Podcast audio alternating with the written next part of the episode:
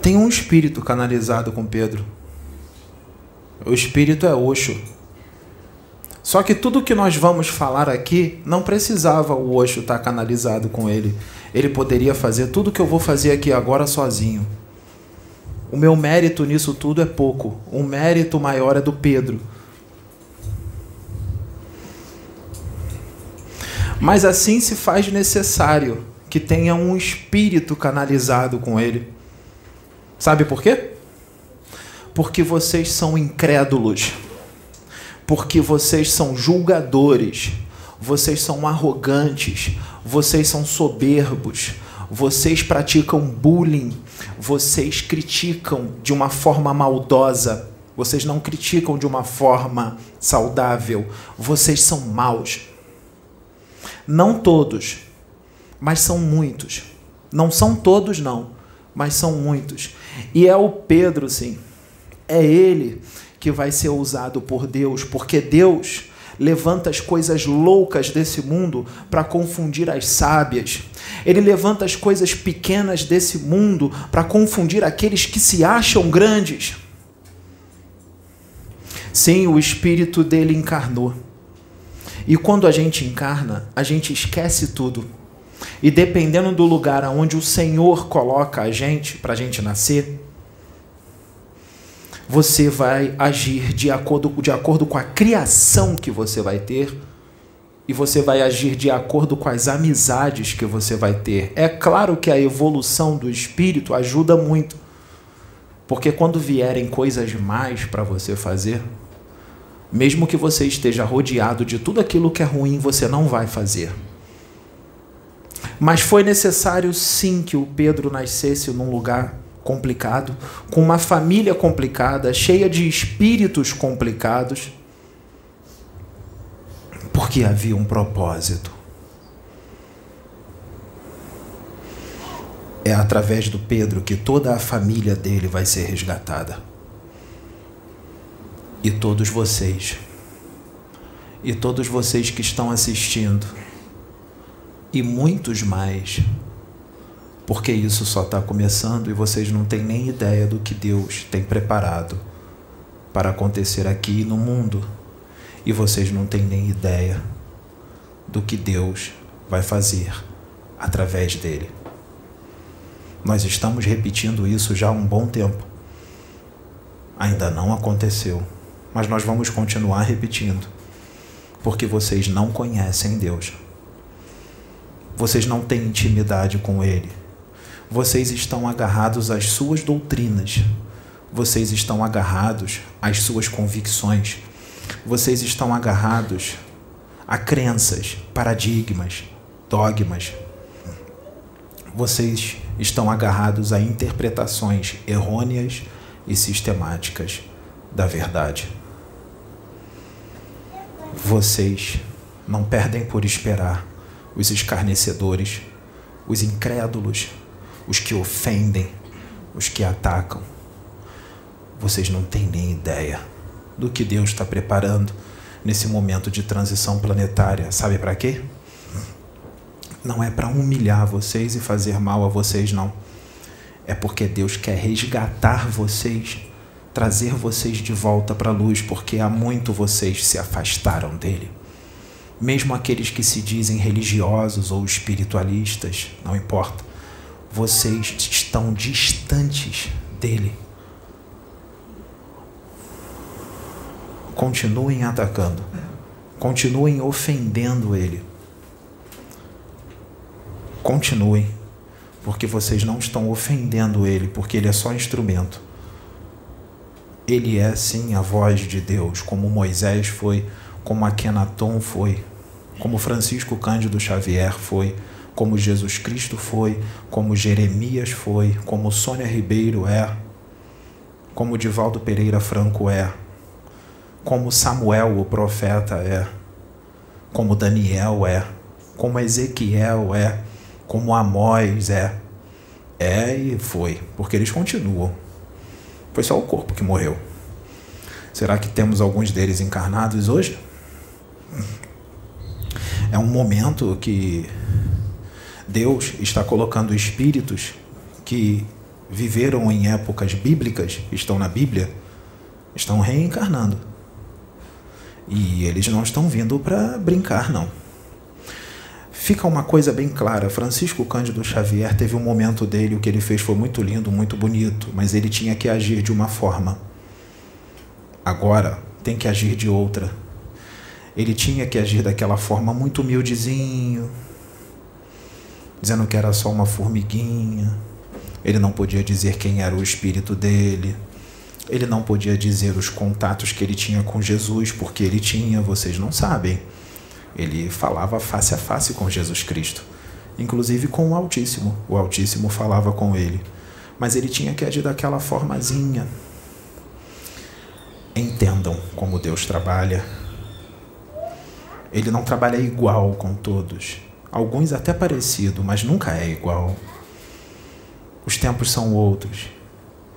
Agora, Deus vai trabalhar de uma outra forma. Ele vai dizer sim quem é o espírito que habita o corpo do profeta. Ele vai dizer quem ele é. Ele vai. Não há limites para a incorporação e nem para a canalização. Isso foi uma regra, uma doutrina, um paradigma que vocês criaram. Não é necessário nenhum tipo de indumentária ou roupa. Não é necessário nada disso. Isso é doutrina. Isso é doutrina, é um sistema de crenças. E nós vamos falar disso hoje. Nós vamos falar, porque nós viemos para quebrar os paradigmas. Nós vamos voltar nesse assunto mais à frente. E eu vou pedir uma coisa: aqueles que estão interessados mesmo em conhecer essa obra, vamos esquecer quem é o espírito que está canalizado nele. Lembra? Todo o mérito é do Pedro. Tudo que eu vou falar aqui 90% do mérito é dele, 10% é meu. Tá? E tudo que eu vou falar aqui é necessário. Então, esqueçam o título Canalização com o Osho e prestem atenção no conteúdo da mensagem. No conteúdo.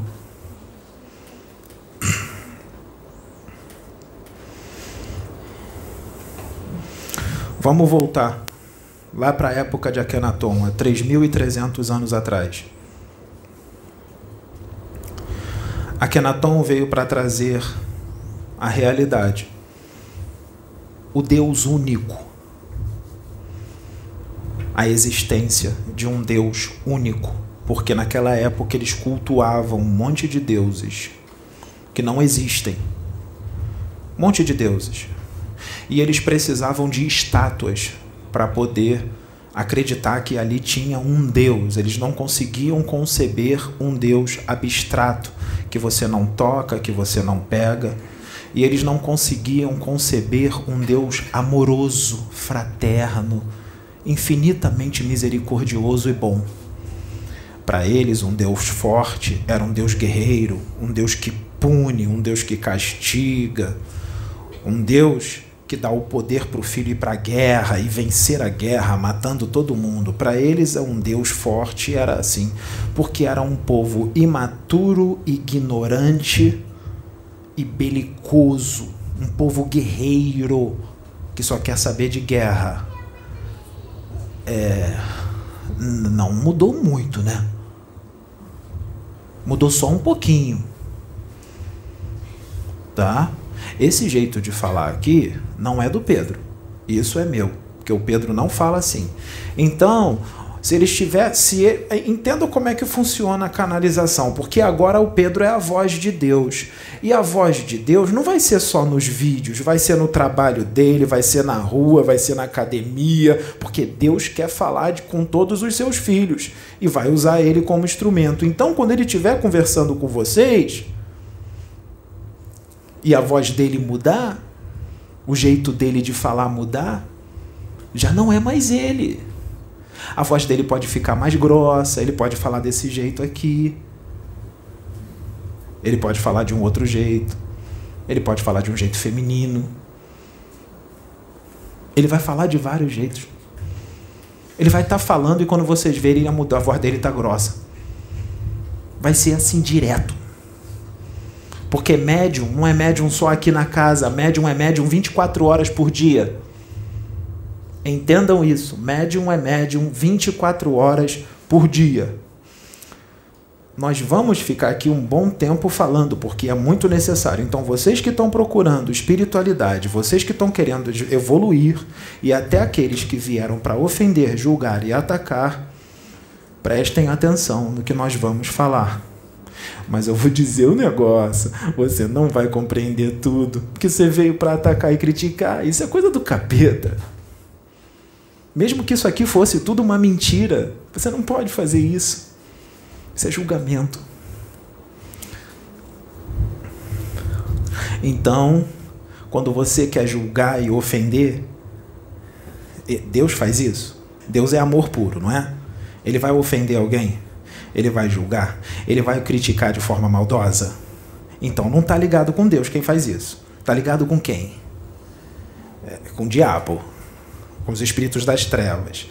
Quando você faz isso, você pensa um negócio, você sente outra. Sabe o que, que acontece? Tudo no plano espiritual é mental. A comunicação é psíquica. Você estabelece um clima mental ao teu redor. E isso vai longe. Um clima mental esse clima mental estabelece uma sintonia, igual ondas de rádio. A sua mente é como se fosse um rádio, sai ondas dela. Com que você está sintonizando? Quando você tem uma ideia de ofender alguém na internet, de atacar, de matar alguém, de usar droga, de encher a cara, de enganar uma menina para dizer que vai namorar com ela só para ter relação sexual e depois tchau. Quando você tem ideia de puxar briga com seu marido ou com a sua mulher, é Deus que bota isso em você? Deus quer a tua separação? Ondas sai da mente. Isso estabelece um clima mental, um clima psíquico e estabelece uma sintonia. Chama quem? Lembra? O mundo está rodeado de espíritos desencarnados. Você não vê. Mas eles existem. Eles estão ao seu redor. E vocês é como se você estivesse convidando eles. É como se você estivesse chamando eles. Espíritos desequilibrados, maus, que gostam de briga, gostam de ofender, gostam de atacar. Você sintoniza com aqueles que estão igual a você. E aí eles vêm.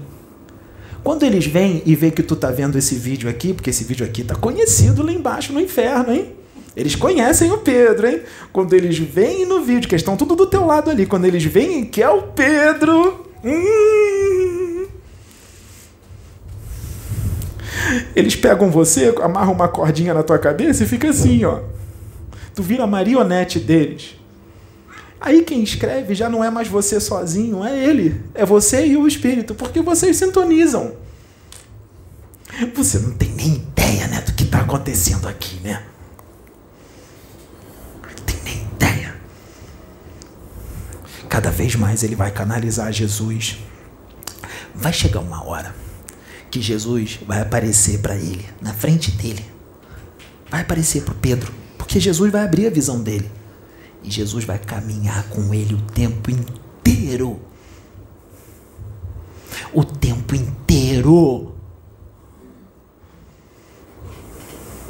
Jesus vai incorporar nele com tudo. Vocês não têm nem ideia de qual é o tamanho do planejamento disso aqui.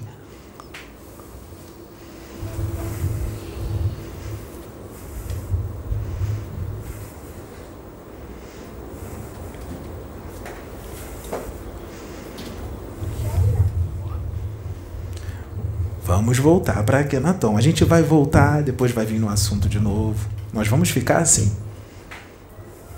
Vamos voltar para Akenaton. 3.300 anos atrás. É, ele era a voz de Jesus, porque ele veio preparar o caminho para o Mestre. Um espírito muito evoluído. Só que ele cometeu um erro. Sabe qual foi o erro que Akenaton cometeu? Teve um determinado momento que os sacerdotes de Amon deram uma exagerada E ele perdeu a cabeça, o Akenaton perdeu a cabeça. Sabe qual foi a ordem que ele deu? Ele era o faraó, tá? O faraó é considerado o Deus vivo. O que ele fala é lei, todo mundo faz. Akenaton deu uma ordem para os seus soldados acabarem com todos os templos de Amon. Todos os templos. E isso causou uma grande confusão, porque teve morte, teve bastante morte. Sabe o que, que ele adquiriu com isso? Um karma. Porque as mortes aconteceram por causa da ordem dele. Ele responde por isso. Ele foi um intolerante. Isso é intolerância. Intolerância religiosa. Ele queria impor Atom para os sacerdotes de Amon. Ele poderia falar do Deus Atom? Sim.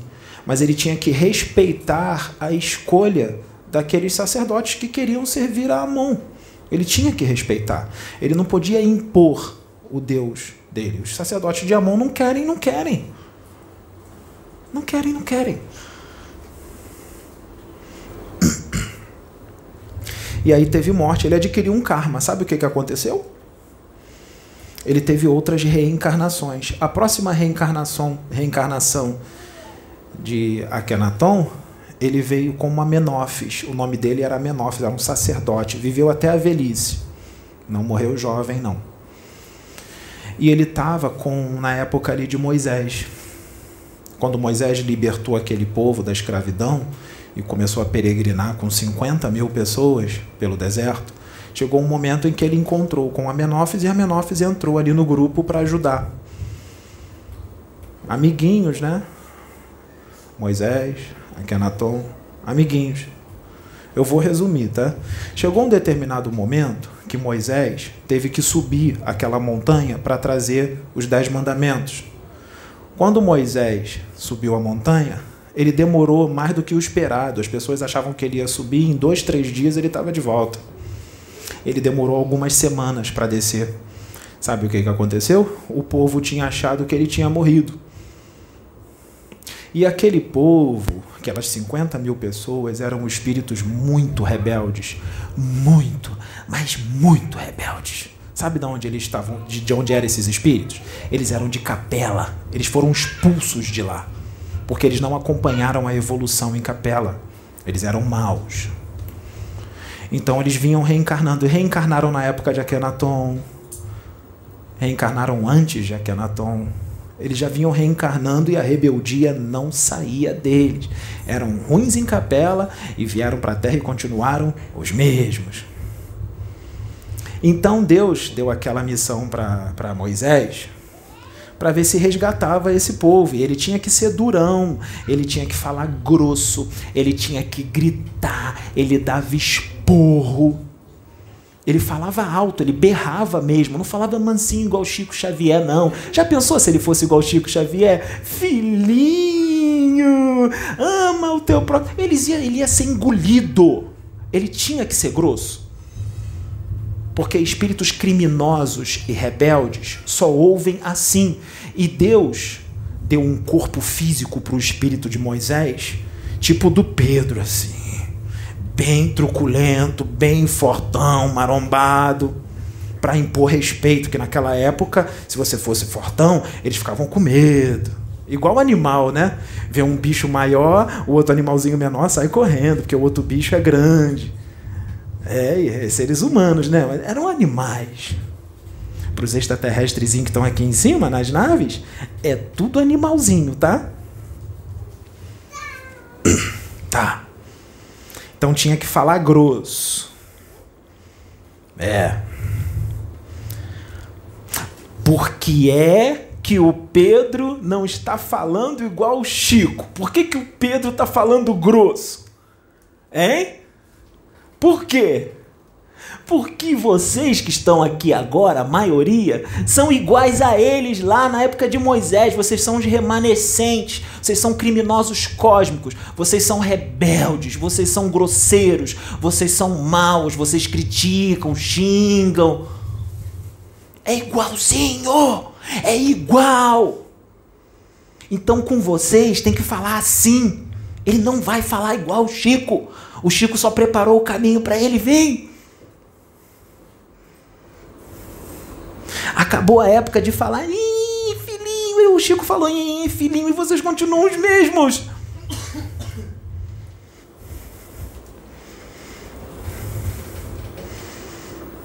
Agora chegou a hora do Moisés. O Pedro não é a reencarnação de Moisés, tá? Mas é um trabalho parecido. Mas é, vai muito além, tá? Porque aquela época era outra, né? Não tinha YouTube, não tinha, né? não tinha livro psicografado, é outra coisa.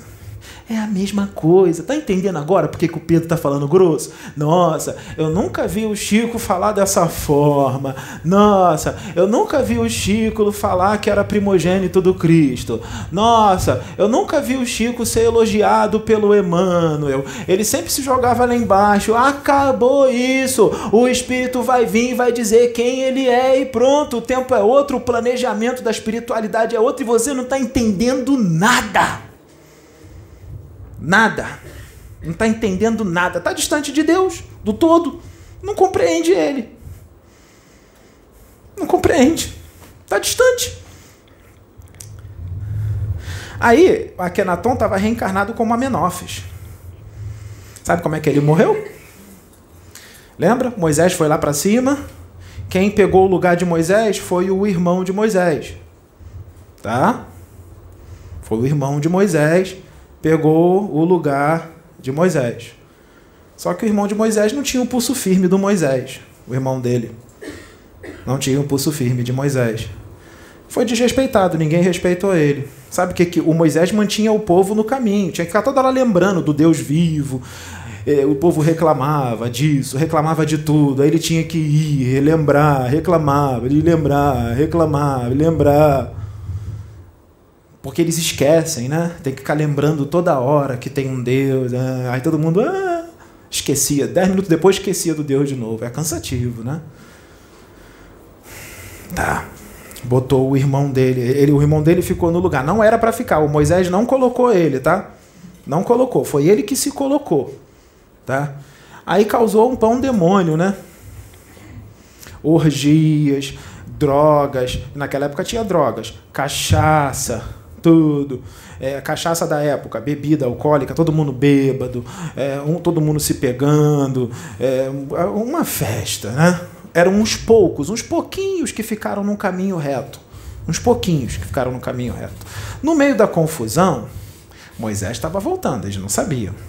No meio da confusão, é, tinha um, um, um dos caras lá bem difíceis estuprando uma menininha novinha, praticamente uma criança. Estuprando na frente de todo mundo, porque teve estupro, teve um monte de coisa. Aí o Moisés desceu. Moisés evoluidíssimo, hein? Não fala mansinho, não. Desceu.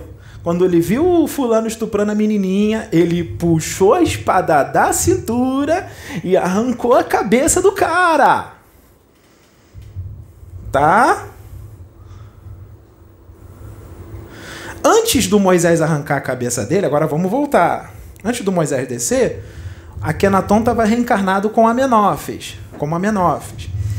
Um, fez uma roda de loucos em volta do Amenófis, tudo dominado pelas trevas, né? Porque sintonizou, já tinha espírito das trevas naquela época, tá? Que dominava as mentes, tá? Quem estava no caminho reto nas suas tendas quietinho, os espíritos da luz estava tudo ali em volta, não deixava os das trevas entrar, mas os outros deram brecha, é escolha, é livre-arbítrio, que quis sintonizar com os das trevas. Tá. Aí. Veio um grupinho em volta do Amenófis e falou, começou a bater nele, três socos na barriga, no estômago. O cara já era bem velhinho. Três socos na barriga com força é complicado. E ficaram falando para ele: "Diz agora que tu me ama". Queria que ele odiasse, que ele ficasse com raiva. Ele falou: Não, eu continuo amando vocês. Vocês podem me agredir 10 mil vezes. Eu continuo amando vocês porque eu estou fazendo a vontade de Deus. Por amor a Deus e amor às vidas. Ou seja, amor a vocês. Que nem o Pedro. Fazendo isso aqui por amor a vocês. Que estão atacando ele. E os que também não estão atacando. É, porque ele não está ganhando nada com isso aqui. Tá? Não tem interesse financeiro nenhum. Tudo aqui é de graça. Tá? E quando cobrar alguma coisa é só para pagar o custo do que gastou, tá? Tá. Então, o que, que eles fizeram? Viram que o Amenófis não, não cedeu? pegou a espada enfiou na barriga do Amenófis. Matou o velhinho. Akenaton reencarnado com Amenófis. Morreu. Aí Moisés desceu, arrancou a cabeça do cara que estava estuprando, aquilo tudo, né? Já tinham feito um bezerro de ouro, né? Que tem que tocar, né? Tem que botar a mão, né? Botar a mão na imagem, é tocar, porque não sabe conceder um, um, um, Deus abstrato. Tem que segurar o Deus, tem que ver ele, tem que pegar. Que nem o Pedro, tá canalizado. Não acredito, só se o Oxo materializar na frente do Pedro. Não é Oxo coisa nenhuma. Oxo não fala assim, vocês não têm nem ideia de como é que é no plano espiritual, tá? Tá. É. Aí, quando ele tomou a, a facada na barriga, o Akenaton, ele já quitou um pouquinho dos débitos. Quando ele foi intolerante lá atrás como Akenaton. Mas quitou tudo? Não, ele teve que voltar. Voltou na época da Inquisição, como um sacerdote, né, com dons espirituais, com mediunidade. O que, que aconteceu? Era considerado o que naquela época? Bruxo, né? Fogueira da Inquisição. Foi queimado na fogueira da Inquisição. Queimaram ele. Quem quitou tudo? Não, teve que voltar de novo. Na época lá da, da rainha Catarina de Médici. Também morreu nas mãos da, da rainha Catarina de Médici como sacerdote. Quitou. Olha o que, que ele precisou passar. Precisou ser queimado, facada na barriga. E olha que ele era Kenaton, hein? Espírito evoluído, hein? Fez uma obra e tanto, hein? Olha quantas vezes ele teve que voltar. A última encarnação foi como, como Allan Kardec. Hippolyte, Leon, Denisard, Rivaio. É. Lá na França. Né? 18 de abril de 1857, quando inaugurou o Espiritismo, que assim como vocês deturparam tudo que Jesus disse, vocês deturpam tudo que está na Bíblia, vocês fizeram a mesma coisa com as cinco obras básicas. Quais são as cinco obras básicas? Esqueceu? Livro dos Espíritos, Livro dos Médios, Evangelho segundo o Espiritismo, a Gênese, o Céu e o Inferno. Vocês distorcem tudo, porque vocês não leem com comunhão com o Pai. Vocês não leem comunhão com o Pai? Tem de nada. Aí, tá, Kenaton, já tá tudo tranquilo. É, ele vai voltar? Vai. Vocês não têm nem ideia quando e o que ele vai fazer e onde vai encarnar quando ele voltar. Nós não vamos revelar agora. Senão, vocês vão é, é, explodir uma bomba atômica no Pedro. Porque não é o hoje que está falando, é o Pedro, não tem espírito, coisa nenhuma. Isso é tudo uma pilantragem. Vocês estão sendo enganados, hein? É, como é que tem gente que acredita nisso? É. Tá. Então vocês veem o que que um ato, um simples ato, um simples ato, vai lá e destrói todos os templos de Amon. O que que um simples ato, uma ordem, olha quantos séculos demorou, quantas vidas para poder quitar aquilo. Um ato, um ato, uma ordem ou seja, um botãozinho que apertou. Vocês vão entender o porquê que eu estou falando isso, tá? Vocês vão entender. Tá. Cuidado, hein? Porque não é só mandar matar, não, hein? Escrever, julgar, ser arrogante, ser soberbo, ser agressivo com alguém com você mesmo. Sabia que você destruir a você mesmo também é crime? Você não tem o direito de se destruir, você não é dono da sua vida. Quem é dono da sua vida é Deus. Você responde por isso se você se destruir, tá? Cuidado, hein? Tá vibrando no ódio? Na raiva? Na agressividade? Tá se destruindo. Porque isso destrói o teu perispírito e o teu corpo físico também. Por que, que você acha que aparece um câncer do nada em você? Por que, que você acha que você tem um infarto do nada, problema de coração? Por que, que você acha que você perdeu um rim? Por que, que você acha que apareceu o câncer no fígado? Você é o algoz, o verdugo de si mesmo. No que, que você está vibrando? Você nem percebe, né? Porque já está tão comum, né? Todo mundo é assim, né? Ah, nem percebe mais. Não é o Oxo, não. Não pode ser. Ah, sai da fralda, cresce. Tá na periferia da galáxia, não sabe nada. Está num planeta primitivo.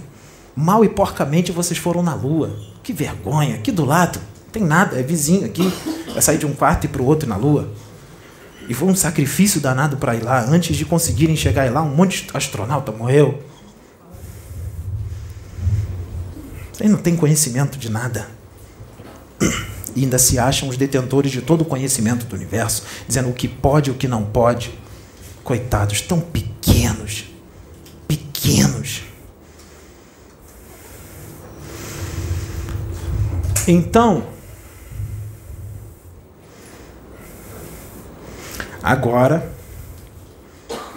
vamos falar o que que é, porque ainda não foi entendido. Nós vamos ter que explicar agora de uma forma diferente. Claro que nós vamos repetir algumas coisas que já foram ditas, mas vamos falar de novo, porque ela está sendo feita com uma. Está sendo feita numa intensidade está sendo feita numa intensidade que vocês não queiram nem imaginar, hein? Vocês vão concordar comigo depois porque eu vou dar os exemplos. Vamos falar de magia negra e física quântica. A magia negra já é feita aqui na Terra já há muito tempo, né? Muito tempo. Agora nós vamos falar quando a magia negra ficou muito forte aqui no Brasil. Quando tudo começou, quando tudo começou a ficar bem forte já era feito, mas na época que ficou bem forte, que aí, aí o pessoal lá de cima, né, os espíritos de alta hierarquia, falou assim: não tá legal, não, vamos ter que descer, senão vai dar problema. Vamos ter que descer. Sabe quando é que foi? Vamos para a época da escravidão. Tá. O homem branco foi lá para a África. Chegou lá na África, o homem branco achou os homens negros. Os homens negros não tinham a mesma tecnologia dos homens brancos, era como se fossem índios, tá? Como se fossem índios, como se vivessem em ocas, todo mundo peladão, de tanguinha, sem tecnologia nenhuma, sem barco, sem nada. Aí o homem branco chegou lá, simpático, né? simpático, rindo, abraçando os homens negros, dando comida. Aí os homens negros ficaram, acharam, ficaram pegando na roupa deles, aquela roupa bonita, cheirosos, ficavam cheirando um cheiro bom no homem branco, porque tinha perfume naquela época né? Aí o homem branco mostrou relógio, porque já tinha relógio, mostrou relógio de mão, as joias bonitas, as mulheres bonitas, toda bem vestida, aí a mulher negra também ficou olhando. O que, que aconteceu? O homem branco falou assim para o homem negro: Olha, vem todos vocês, entra no nosso barco, no nosso navio, que eu vou levar vocês lá para onde, da onde a gente é, né, no outro continente. Lá a gente vai dar comida para vocês, a gente vai dar para vocês essas roupas, a gente vai dar para vocês esses perfumes, essas joias, a gente vai dar uma casa boa para vocês morarem. A gente vai dar emprego para vocês. Aí o que, que o homem negro fez? É, foi todo mundo. Homem, mulher, criancinha, mulher grávida, todo mundo entrando. Olha como o ser humano é demoníaco, hein? Olha como o ser humano é um demônio. Olha como vocês são demoníacos. Tá? Porque vocês fizeram isso lá atrás, vocês estão reencarnados aqui agora. Muitos de vocês aí, tá? É. É, vocês que são racistas, preconceituosos, por que, que vocês devem. Por que, que vocês são racistas, hein? Por que, que vocês são preconceituosos? Por que será, hã? Tá.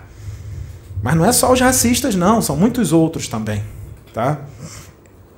Então, o homem negro foi pro barco achando que ia ter tudo aquilo que o homem branco prometeu. Quando chegou na terra do homem branco, ah, começaram a ficar um pouco mais grossos com os negros. Os negros não entenderam. Nossa, eles ficaram agressivos de repente. Estavam tão caridosos, tão amorosos com a gente. Ficaram agressivos de repente. Começou a botar os homens negros com as mulheres. Olha, é, se botasse uma tela aqui, vocês iam abrir o berreiro, tá? Porque foi triste. Colocaram os homens negros aqui, as mulheres e começaram a falar agressivo, já com chicote na mão. Ó, tá todo mundo preso, tá? vocês nos pertencem agora, vocês são nossos escravos. Se vir para cima da gente, se não obedecer, e tinha arma, tá? Tinha espingarda, tinha revólver, já tinha tudo isso. O homem negro não tinha nada disso, era só arco e flecha. E quando eles vieram, eles não levaram nem o arco e flecha, não levaram nada. Tá? É, a arma Tá? Já deram demonstração, porque um homem negro levantou, já puxou a arma, pô, já caiu no chão com um buraco enorme na cabeça. Os outros já viram como é que a arma funciona. Todo mundo já ficou quietinho. É, se vir, vai acontecer isso, hein? Que nem aconteceu com esse aqui. Todos os escravos nos pertencem. Ah, só que eles não sabiam de uma coisa.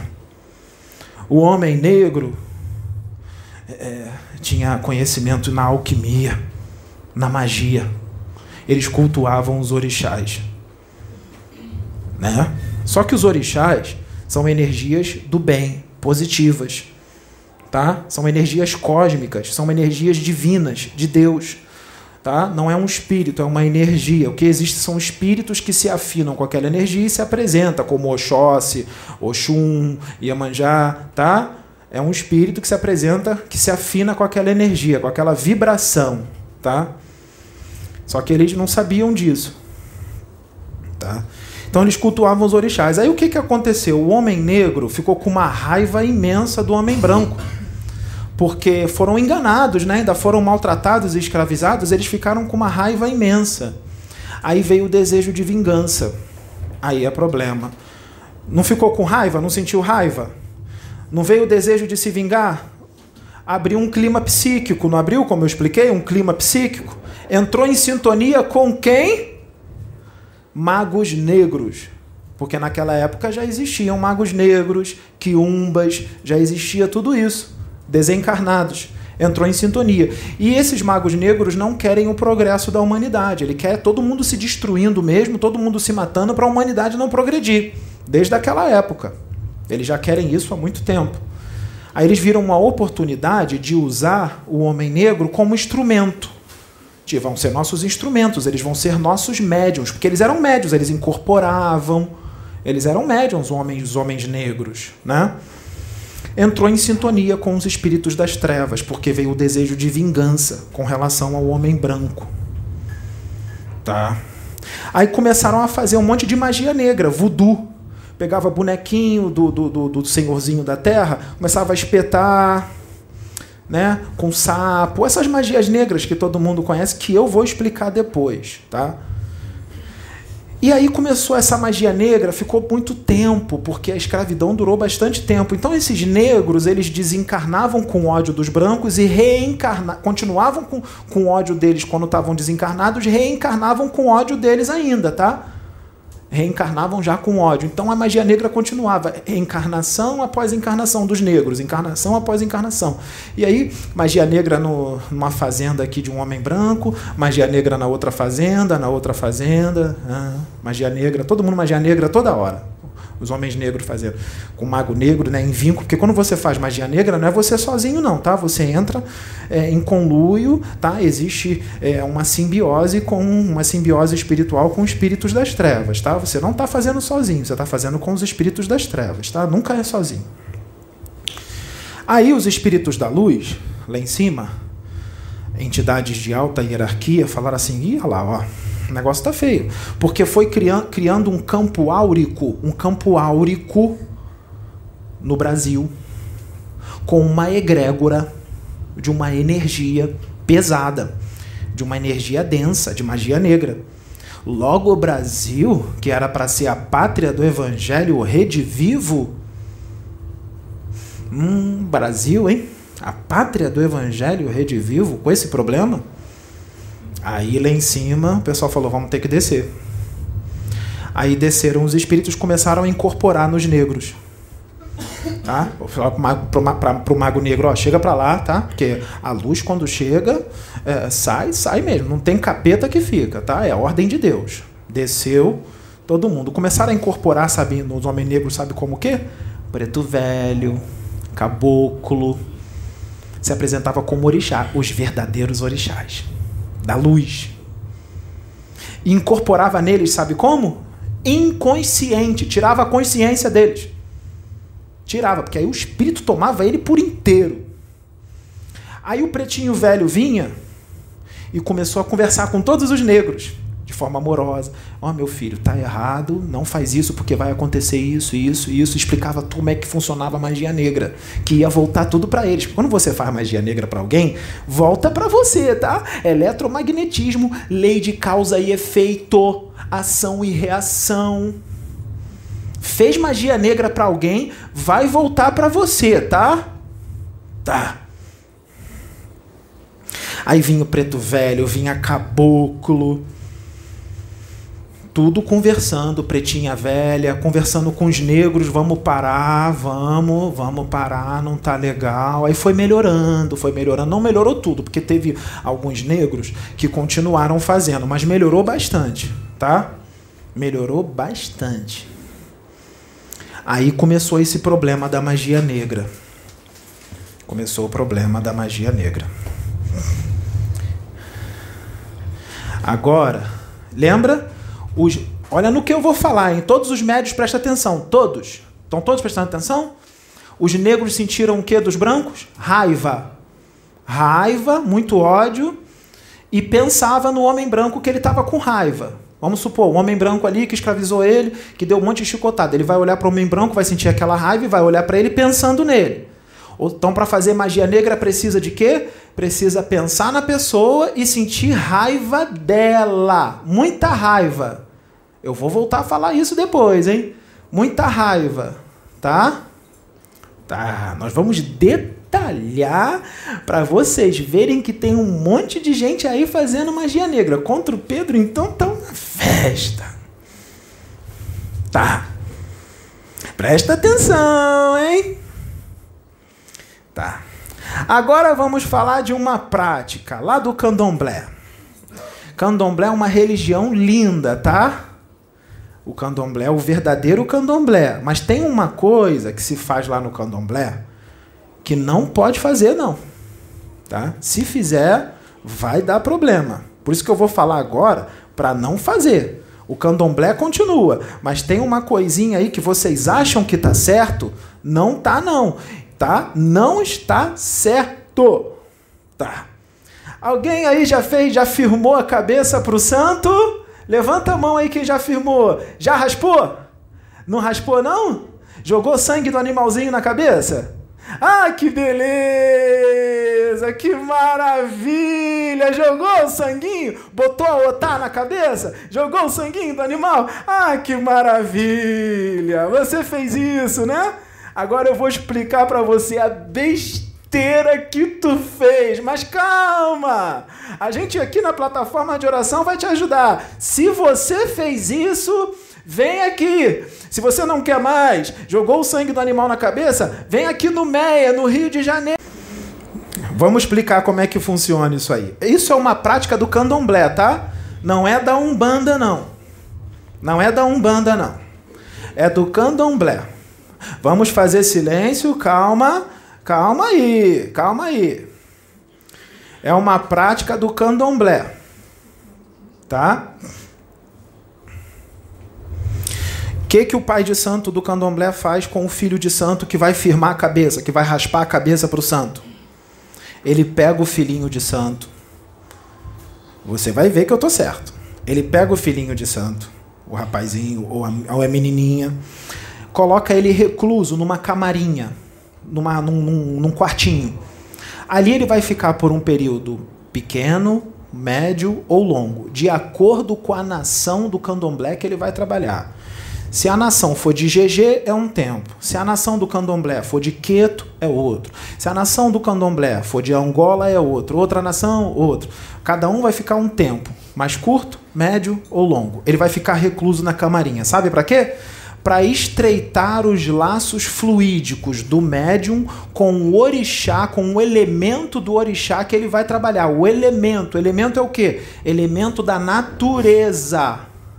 Ele vai estreitar os laços, tá? O médium com o elemento da natureza. Qual? Se for Oxóssi, ele vai estreitar os laços fluídicos dele com as matas, com as plantas.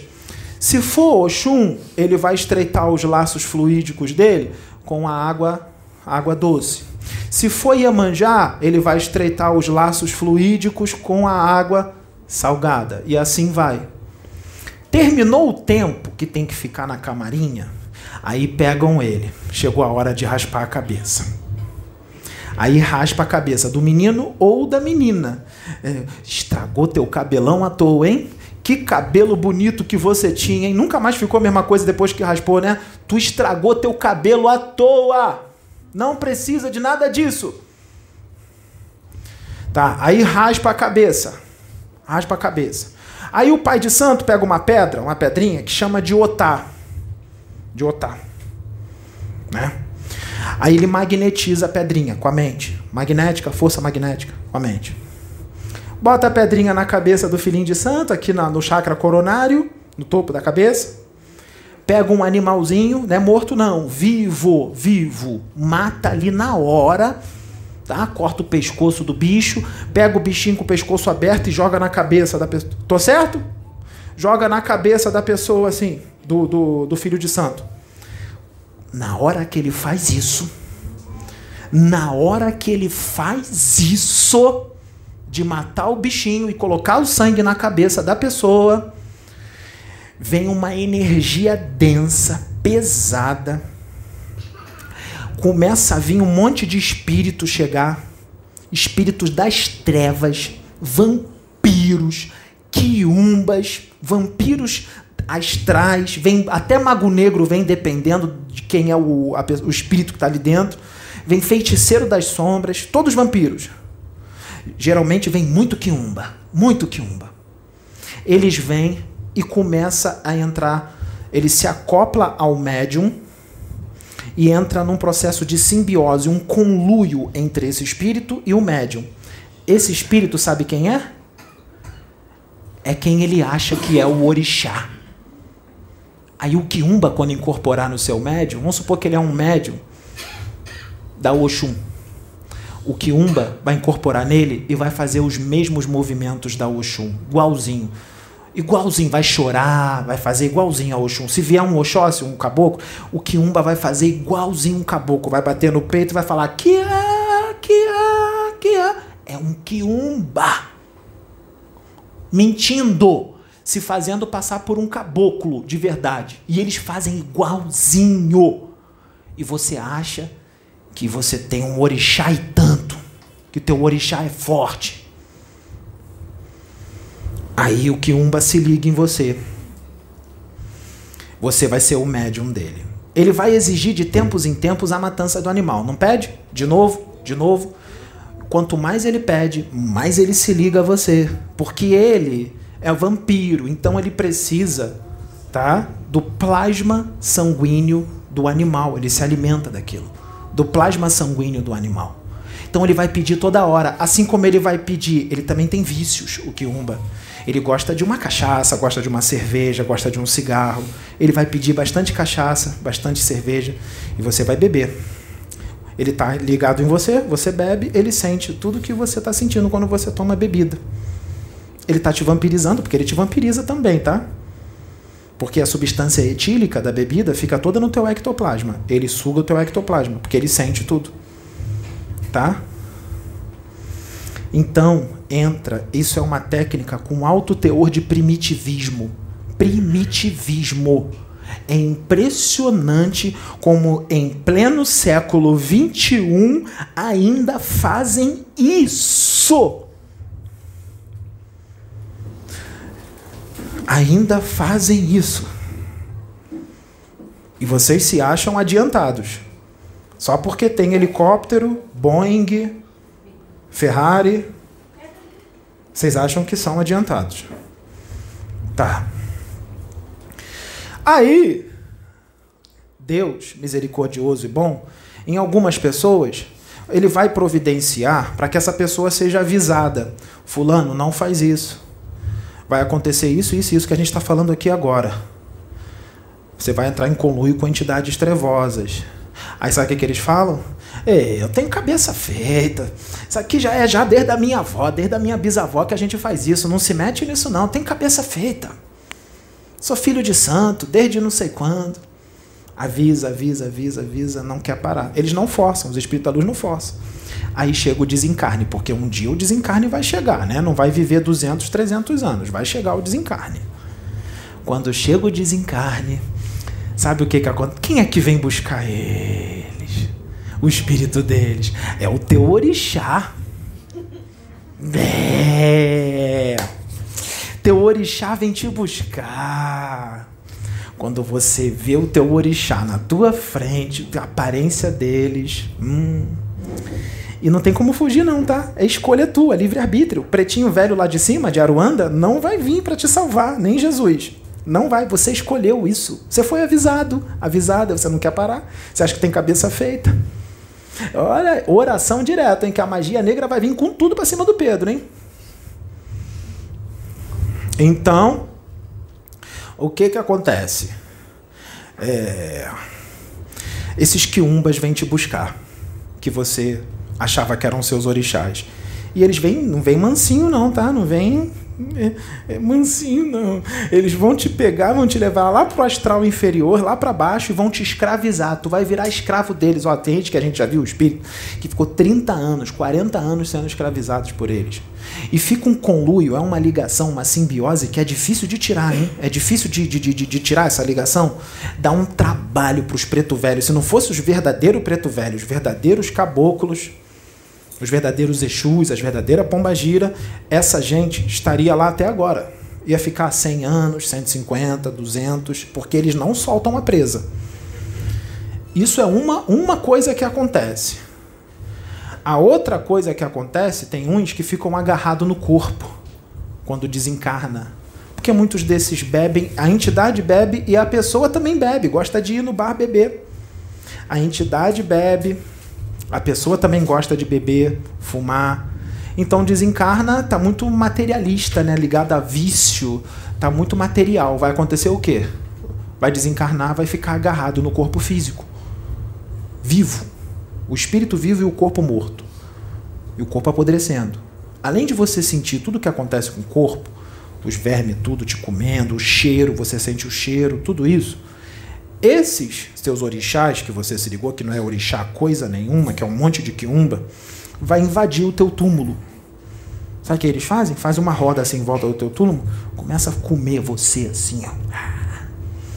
E sente dor, tá? E a dor é imensurável. Eles te vampirizam, comem os seus despojos, vai comendo. É. E tem uns monstros do astral inferior são uns bichos, que não é espírito, não. É uns bichos. Que é umas criações mentais, tá? que é uma vida artificial que sobe pela terra e também fica todo mundo te mordendo, te comendo. Aí fica ali, o teu corpo físico é o mata-borrão do teu espírito. Porque durante a encarnação, você foi acumulando larvas astrais, vibriões mentais, tudo no teu perispírito forma pensamento inferior por causa dos vícios, tudo mais. Porque o Kiumba está do teu lado, né? Ele é uma mente desequilibrada. Se ele está do teu lado, as suas emoções vão ficar iguais dele, porque está numa simbiose. O que o Kiumba pensa, você pensa. Você é médium dele, ele te intui tudo o que você tem que fazer. Você acha que ele vai te intuir para fazer caridade, para fazer coisinha boa? Não. Então você faz um monte de besteira. Você não faz reforma íntima, tá? Você fala palavrão, um monte de palavrão, xinga todo mundo no trânsito um monte de besteira. Você, por causa do teu ato, da tua forma de ser, que você não faz a reforma íntima como deveria, você vai acumulando no seu corpo astral um monte de forma pensamento, um monte de vibrião mental, larvas astrais. Você dilapida o patrimônio do teu corpo fluídico. Você mesmo dilapida com tua forma de pensar e de sentir, tua forma de ser, por causa dos seus vícios, sua invigilância. Tá? Vai ficar agarrado no corpo. Aí o corpo vai absorvendo, o corpo ele é mata borrão do espírito, ele absorve aquilo, aquilo tudo de ruim, mas não absorve tudo. Chega uma hora que ele absorve a cota que tinha que absorver, agora acabou, tá tudo certo, pega o espírito e vai embora? Não. Aí ele se desprende do corpo. Para onde ele vai? Tem mais coisa lá, tá? No perispírito. Ele vai ser puxado magneticamente pro astral inferior. Aí ele vai para dentro de uma lama. Dentro de uma lama. Fica na lama A lama tem caráter absorvente. ela absorve todos esses vibriões, essas larvas astrais que você foi acumulando durante a encarnação. Essa lama vai sugando tudo. Sugando. É. E é bem dolorido, tá? É bem dolorido. É bem dolorido. Não, não é prazeroso, não. E fica lá um bom tempo 10 anos, 20, o tempo que tem que ficar. Né? É quando a pessoa faz uma besteirinha pequena, um comprimidinho, um remedinho resolve. Mas quando a besteira é grande, aí tem que entrar na cirurgia, na faca, na injeção. É um remédio amargo, mas foi você que escolheu isso. Né? Entra lá. Fica lá. Aí chega uma hora que você consegue sair da lama. Alguns são resgatados e são levados para hospitais, postos de socorro, que tem posto de socorro ali no astral inferior. Vem um pretinho velho, te resgata, bota lá. Tem uns que ficam vagando, sai da lama e fica vagando. Aí gostava de bebida, não gostava? De cigarro e continua querendo cigarro a bebida. Sabe o que, que vira? Vira vampiro, vira quiumba. Aí vai obsediar alguém. Vira quiumba, vira vampiro. Você que raspou a cabeça e gosta de uma cachaça e acha que está com o teu orixá. Tá? Então. É. Só que não para por aí. Isso é magia negra, tá? Isso aí de raspar a cabeça e botar o sangue na cabeça, botar. Isso é magia negra. É magia negra. Matar o bichinho inocente, cabeça, fazer tudo isso. Tudo isso que eu expliquei aqui, eu estou resumindo, hein? É magia negra, tá? E continua fazendo, porque não é só uma vez, tem que fazer. Ó, oh, o teu santo está pedindo aí, tá mó tempão aí sem dar uma, uma fazer uma matança, sem dar um, uma galinha, sem dar um, um bezerro para ele, tá na hora, tá mó tempão sem dar, ele tá pedindo. Quem está pedindo é o Quiumba, entidade veneranda, entidade de Deus, vai pedir isso. Sabe como é que se faz a cabeça para um verdadeiro Exu, uma pombagira de verdade, um preto velho de verdade, um caboclo de verdade? Sabe como é que faz a cabeça para eles? Reforma íntima, elevação moral, se eleva moralmente. Essa é a melhor preparação que existe, é o maior firmamento de cabeça que existe. Reforma íntima e se elevar moralmente. É a melhor preparação que tem. Fazer o bem, prática do bem. Essa é a melhor preparação para trabalhar com entidades venerandas. Tá? É. Tá. Então, isso tem gente que está fazendo isso na Umbanda, tá? Na Umbanda. Que não é uma prática da Umbanda, é do candomblé. Mas a pessoa não tem conhecimento. Fala que é um bandista e faz isso matança na Umbanda. A Umbanda também não precisa de nada disso. Por isso que a gente está aqui para resgatar a antiga Umbanda, não é para acabar com a Umbanda, não é para resgatar a antiga Umbanda, lá da época de Zélio de Moraes. Alguém aqui já ouviu falar em Zélio de Moraes? Lá da época de Zélio de Moraes, porque igual à época de Zélio de Moraes não tem mais. Vocês deturparam tudo, vocês modificaram tudo. E o candomblé, o verdadeiro candomblé, né? Lembra da, da, da, da mãe menininha do Gantuá? Maria Escolástica da Conceição, Nazaré? que nasceu em 1884 eh, e desencarnou em 1986. É, a maior representante do candomblé lá em Salvador, na Bahia, ela não fazia isso não, hein? Onde é que vocês acham que a mãe menininha do Gantuá está?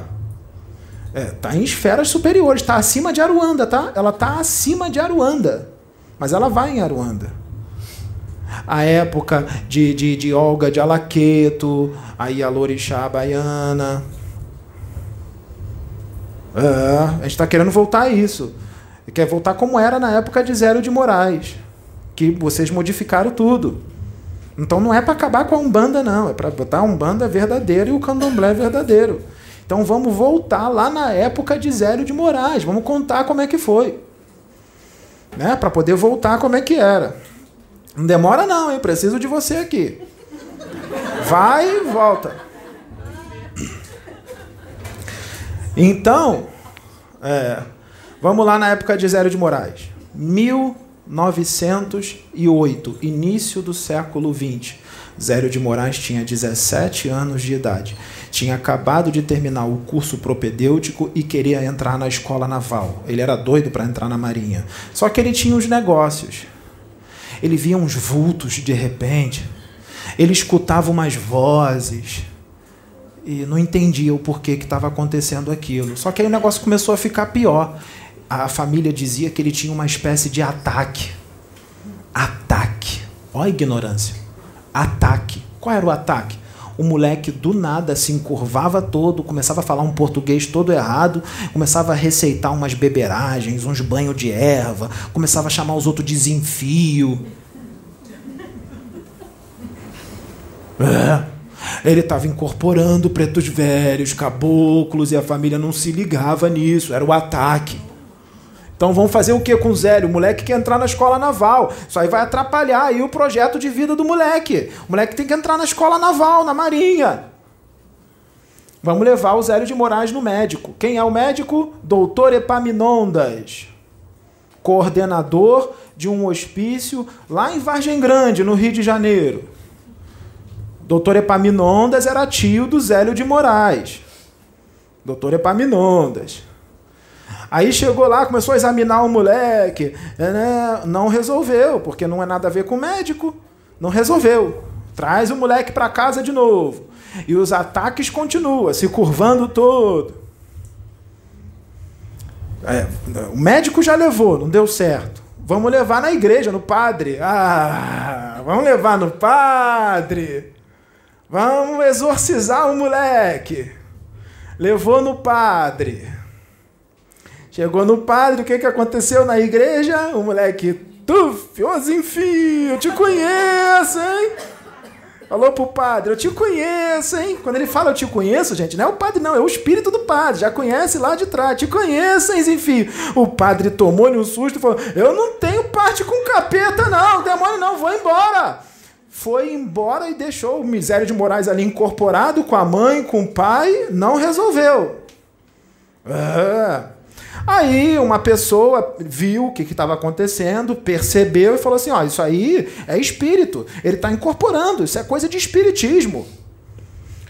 Vamos fazer o seguinte: tem um, um, um centro espírita lá em Niterói, lá em Niterói, Lá tem um tal de José de Souza, ele é o presidente lá da Federação Kardecista de Niterói. Ele é o presidente da Federação Kardecista de Niterói. Vamos levar lá no José de Souza. José de Souza era espírita, né? Lia o livro dos espíritos, lia o livro dos médiuns, lia o Evangelho segundo o Espiritismo. Ele era espírita. Ele tinha os conhecimentos, tá? Mas não disso. Isso aí estava chegando agora. A Umbanda estava chegando, tá?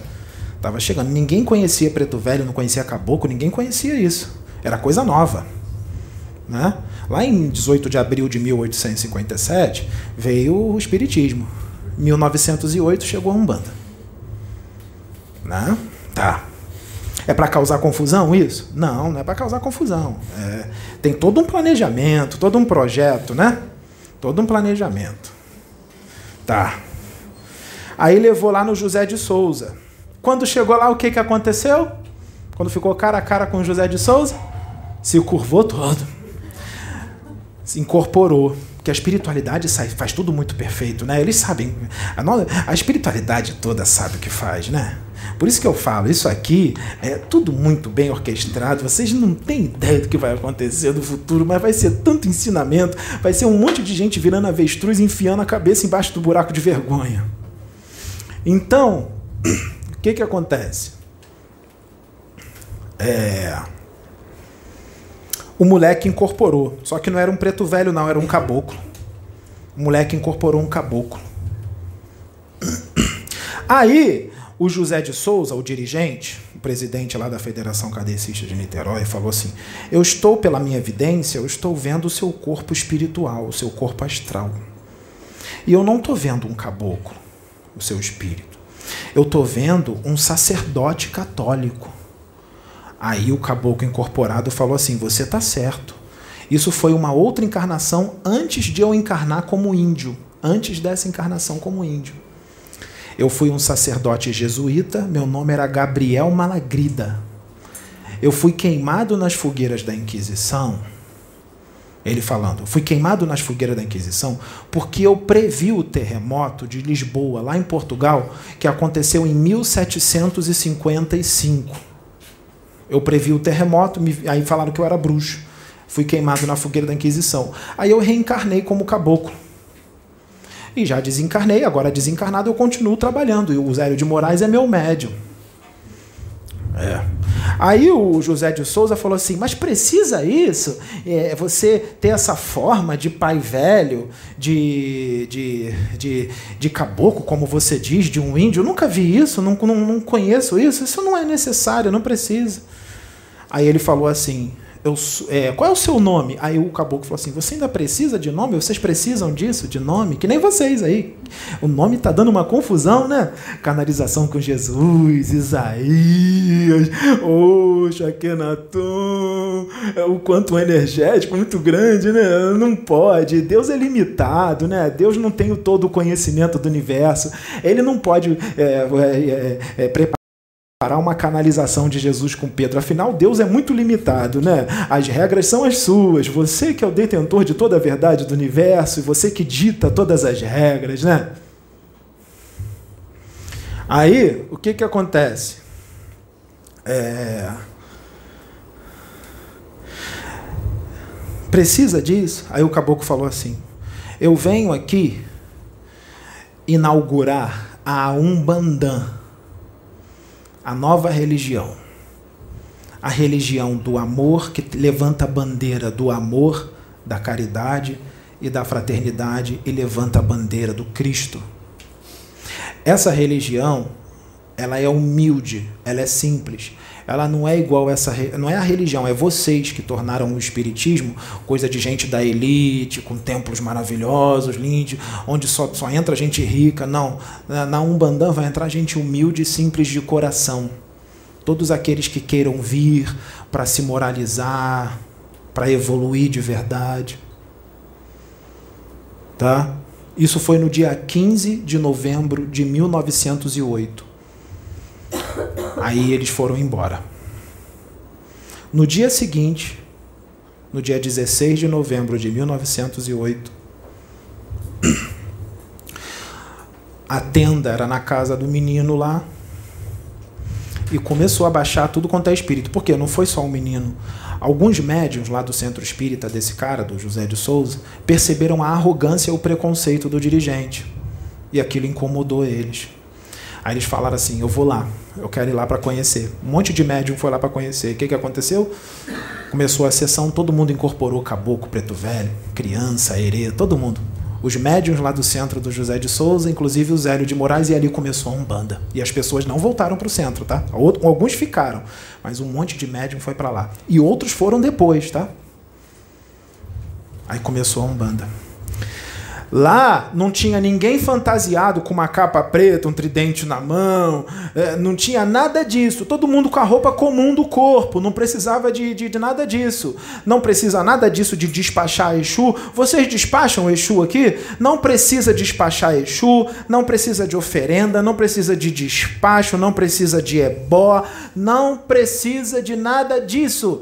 Cai fora disso, isso é técnica primitiva, não se usa mais, já está mais do que já tinha que acabar isso. Raspar a cabeça, matar animalzinho, colocar o sangue na cabeça. Não, para! É, é século 21, 2022. Chega de ser primitivo. Futuro, tecnologia, Lá em cima, em Sírios, lá em Sírios, raspam a cabeça pro santo? É, mata o animalzinho e taca sangue na cabeça? De jeito nenhum! Isso é coisa, atitude primitiva, primitivismo. Guia no pescoço, não precisa. Arrebenta guia, joga tudo fora. Precisa de nada disso. Não precisa. Tá? Então vamos voltar a Umbanda, Zélio de Moraes, da época de Zélio de Moraes, vamos voltar a Umbanda? Vamos voltar para a época de Zélio de Moraes. Tá? Ninguém aqui está querendo acabar com a religião de ninguém. As religiões continuam. O problema é o que vocês estão fazendo com as religiões. Tudo aquilo que não está de acordo com o sistema de crenças da pessoa, com aquilo que ela tem como verdade absoluta, lhe parece mal e errado. Está diferente daquilo que ela tem como certo e errado, está diferente daquilo que ela tem como o bem e o mal, então é errado. Se aqui for feito tudo como eles querem, nossa, não fez nenhuma preparação para o espírito vir. A preparação é a elevação moral, reforma íntima. Faz uma oraçãozinha, o cara faz reforma íntima, você elevou moralmente, o médium, oraçãozinha, às vezes nem oração, já incorpora com tudo, precisa de preparação nenhuma. Não precisa de blusa dessa cor ou daquela cor, guia no pescoço, nada disso. Se fizer tudo do jeito que eles querem, eles vão falar: nossa, lá é lindo, lá é maravilhoso. Aí, se, se o espírito incorporar e falar também tudo que eles querem, daquilo que eles têm como verdade, de acordo com o sistema de crenças dele, nossa, que espírito elevado, que espírito evoluído. Nossa, o Pedro está incorporando umas entidades legais, mas aí vem os espíritos aqui, quebra os paradigmas todo, quebra o sistema de crença de vocês todos né? Porque vocês estão arraigados num sistema de crença, num paradigma, dogma, doutrina, interpretações errôneas e sistemáticas da verdade de uma forma que é difícil tirar isso de vocês, hein? Aí vem quebrando tudo quanto é paradigma aqui, o sistema de crença deles. É, o Pedro está fascinado, obsediado Alguns não. Alguns evangélicos falam, está endemoniado, demônio. Alguns espíritas falam assim, não, ele não está obsediado, não. Porque os espíritas, tem alguns espíritas tem alguns evangélicos que não falam que é demônio, está obsediado. Alguns evangélicos e alguns espíritos e alguns espiritualistas, eles vivenciam o evangelho do Cristo, né? Eles vivenciam, ou seja, eles botam em prática o evangelho do Cristo. Eles são esclarecidos, né? Eles são caridosos, são evangelizados. Então eles não vão falar que o Pedro está com um demônio obsediado. Eles vão falar assim: nossa, vamos orar por Pedro, vamos orar pelo Pedro. Está mal assistido. Obsediado não, mal assistido. Vamos vibrar por ele, vamos vibrar por ele. Está mal assistido. É. Vamos voltar para a época de Zé de Moraes? Acabou, né? Raspa a cabeça, botar sangue do bichinho na cabeça, guia. É, vocês achavam que a gente ia parar de falar isso, né? E vocês pararam de fazer magia negra para ele. A gente vai voltar a falar. A magia negra vai voltar? Pode, pode mandar, manda tudo. Manda a galinha pro Pedro comer. Manda. Pedro vai comer a galinha, vai beber a cachaça, vai comer a farofa. Não, a cachaça não, porque ele parou de beber, né? Não. Tá. É. Aí, é, é, é, é, o que, que acontece? Olha como é que é difícil quebrar um sistema de crenças. Olha como é que é difícil. Quando o homem é, pousou na Lua, conseguiu pisar na Lua pela primeira vez, teve gente que fez, sabe o quê? Ficou de frente para a televisão, vendo a imagem do homem pisando na lua. Quebrou a televisão, dando soco na televisão. É mentira! Isso é impossível! Não existe! Isso não pode! Isso é impossível! Imagina um, um, ser de outro planeta que, que anda numa nave que anda 50 vezes a velocidade da luz vendo um negócio desse. E olha lá o, o macaquinho é, dizendo que é impossível ir ali na Lua. É, coitado do irmãozinho, tá com um sistema de crenças enraigado. É, a mulher ficou batendo na televisão. Entrou em colapso. Um mês depois ela morreu. Aquilo mexeu tanto com ela que ela não queria acreditar que aquilo era verdade, que ela preferiu morrer do que sair do sistema de crenças dela, porque na cabeça dela o homem nunca, jamais, em tempo algum, poderia pisar na lua um dia. Olha o que, que a mulher preferiu. Ela preferiu morrer do que arrebentar o cordão do sistema de crença delas, porque o sistema de crença delas não admitia que o homem pisasse na lua. Então vocês veem a dificuldade que a espiritualidade tem de falar assim para um evangélico: filhinho, reencarnação existe. Tenta falar isso para um evangélico que não acredita em reencarnação de jeito nenhum. Tenta falar isso para ele. Ele vai fazer magia negra para você. Vai. Lembra que tentaram falar isso para você, mas você ficou mansinho pro irmãozinho, falando manso, mas por dentro tu tava sentindo uma raiva dele absurda e pensando nele, olhando para ele, tu tava fazendo magia negra para ele, irmãozinho evangélico. Quando tu sentiu raiva dele. A magia negra é feita com a mente. Precisa de alguidar, não. Eu vou explicar.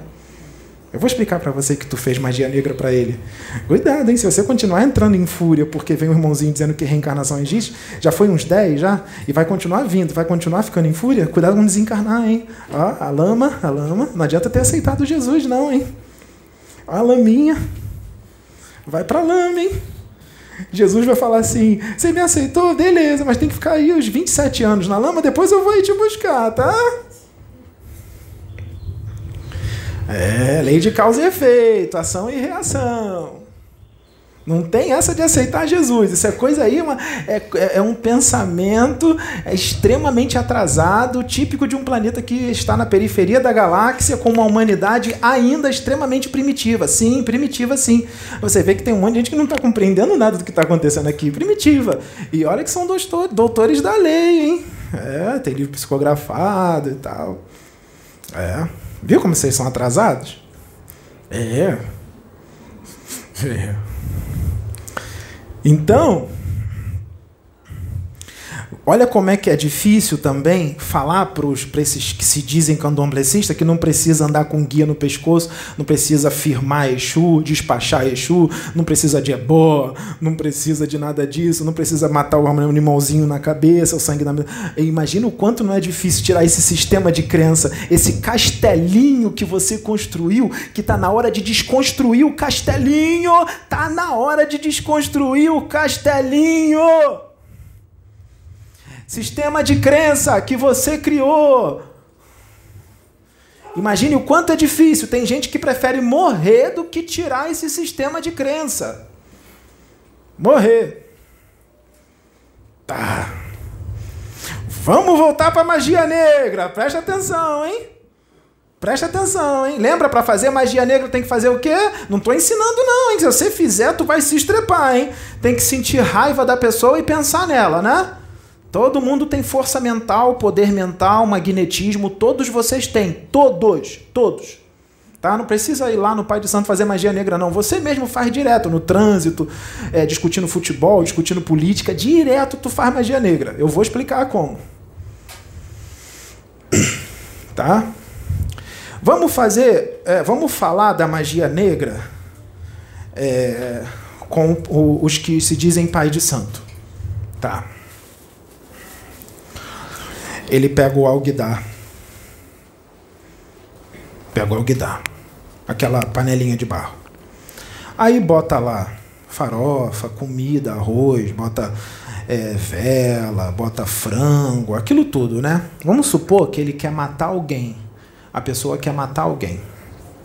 Ou quer causar uma doença pesada em alguém. Quer fazer um mal para alguém. Ou quer fazer a separação de alguém ou uma amarração tá?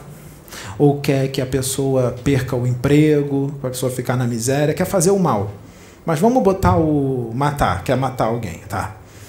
Ele vai pegar o alguidar, vai fazer aquele ritual todo, né, da vela, bebida, frango morto, ou então outro animal, outro tipo de animal, ou animal nenhum, é comida e tal.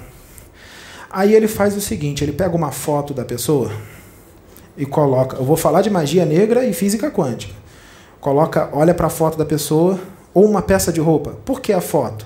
Porque a foto ajuda ele a se concentrar mais na pessoa, a pensar na pessoa. Tem uns que não bota foto, não bota roupa, ele só pensa na pessoa. Porque é só pensar na pessoa. A foto é uma muleta psíquica, é uma muleta psicológica, é um condensador de energia. O alguidar também é um condensador de energia, tá? Então, ele pensa na pessoa e ele quer matar a pessoa. Não quer? Então ele tem que fazer o quê? Ele tem que pensar e sentir raiva da pessoa. Tipo, eu quero a morte dela. Então ele tem que sentir muita raiva dela, não tem? Tem que sentir muita raiva. Tá, e bota ali. O que que ele faz? O Alguidar é um acumulador de energia mental e emocional. A energia mental e emocional, lembra? Sentir raiva e pensar na pessoa. E o poder da palavra, porque ele fala. O poder da palavra é muito grande, tá? Cuidado com o que tu fala, hein? O poder da palavra, tudo isso junto.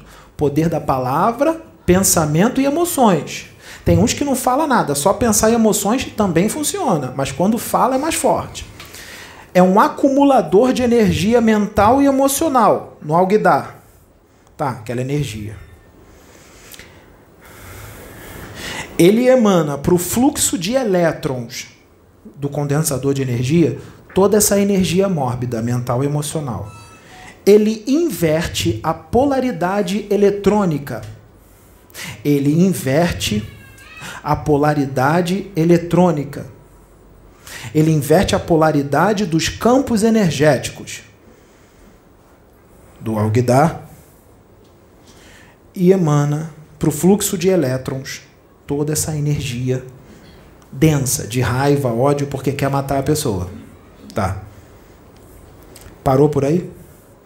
Lembra? Para fazer magia negra tem que entrar em conluio com entidades trevosas. Elas vão vir, tá? Lembra? Pensou? Sentiu? Cria um ambiente psíquico em volta que vai entrar em sintonia. Ele estabelece o clima mental que entra em sintonia com entidades trevosas que vão entrar em conluio com ele. Ele não vai fazer a magia negra sozinho. Tá? Mas vamos supor que os espíritos não venham. Ele pode fazer sozinho também, tá? Porque ele tem o seu magnetismo, a sua força mental. Nesse momento, vai plasmar, plasmar no campo astral, na região astral onde ninguém consegue enxergar, um alguidar com a foto, com a peça de roupa, tudo ali que está ali certinho, igualzinho no plano astral. Vai plasmar. E lá as entidades trevosas estão no plano astral com aquilo ali. Ele pensou numa pessoa, não pensou? A pessoa é o quê? É o endereço vibratório, é o endereço qual ele quer mandar aquela energia, aquela energia mórbida. Tá? A pessoa é o endereço vibratório. Então, toda aquela energia que ele sentiu e pensou na pessoa, toda aquela energia ruim, não importa onde a pessoa esteja. Tá? Ele pode estar aqui no Brasil e a pessoa lá na China, não importa. A energia vai chegar lá bem rápido. Tá? Tá. Essa energia que ele sente da pessoa, pensa na pessoa e sente, vai para ela. É absorvida pelo quê quando a energia chega nela? Pelo Presta atenção os médios, hein? Tá prestando atenção? O campo áurico da pessoa absorve essa energia. Se essa pessoa tiver com uma vibração muito alta, vai ficar pairando em volta dela, ainda não vai absorver. Mas você sabe que não dá para ficar com uma vibração de Buda um, tempo todo. Vocês vão se estressar no seu dia a dia. Vai tomar um susto, até susto faz a, a vibração cair, tá? Toma um susto, tá? Então a vibração vai cair. Sentiu uma culpa de alguma coisa, se arrependeu de alguma coisa, ficou triste com alguma coisa, sentiu raiva de alguma coisa ou de alguém, a vibração cai quando você sente isso. Quando sua vibração cair, quando alguém te der um susto, alguma coisa assim, toda essa energia vai ser puxada pelo teu campo áurico, ela vai puxar, você vai puxar e você vai absorver aquela energia. E aí pode causar uma série de problemas. Dor de cabeça, vai sentir queimando aqui, ó, subir queimando aqui. É, pode dar problema psíquico, você pode ficar meio maluco, meio atordoado, pode ficar louco, tá? Pode levar à morte. Isso pode matar, dependendo da força mental da pessoa, pode te matar. Magia negra. Problema psíquico, fica meio louco. Problema físico, pode aparecer um monte de ferida, pode aparecer algum problema físico. Aí tu vai no médico, o médico não consegue descobrir o que, que é, porque é tudo espiritual. O médico não consegue descobrir o que, que é. Sabe o que, que pode ser feito também, dependendo da força mental da pessoa e do ódio que ela sente, da raiva e da força mental? Pode materializar um, algum artefato no sistema nervoso da pessoa que ela sentiu raiva. Pode materializar um artefato astral criado pela mente da pessoa que sentiu raiva da outra. Materializar. Aonde é que tira isso? Num centro de umbanda sério, num centro espírita sério, plataforma de oração. É. Só que tem uma coisa: essa pessoa que fez o alguidar, tudo isso para matar a outra, lembra lei de causa e efeito, ação e reação? isso vai voltar para a pessoa que fez, tá? Se fizer magia negra para alguém, vai voltar para você. Tá? Tem magia negra. Aí, para desfazer isso, como é que faz? Porque plasmou o Alguidar lá no plano astral, não plasmou? Plasmou o Alguidar lá. Tá. Como é que desfaz? Pega o Alguidar físico e quebra ele todo, destrói tudo? Não. O urubu que vai lá comer a farofa, comer tudo, morre? Não acontece nada. Ali é só a parte física. O que vale mesmo é o que plasmou no plano astral, que fica, tá? Dependendo da força mental da pessoa que fez a magia, aquilo ali dura séculos. Fica lá no plano astral. Como é que faz para desfazer? Vai no centro, vai na plataforma de oração, aí vai desdobrar os médios, os médios vão lá no plano astral junto com os pretos velhos, com os caboclos, com os exus, pega desdobrado o alguidar astral, o, o, o ebó, o ebó astral, o alguidar astral. Bota aqui no meio da sala aqui, ó, da reunião.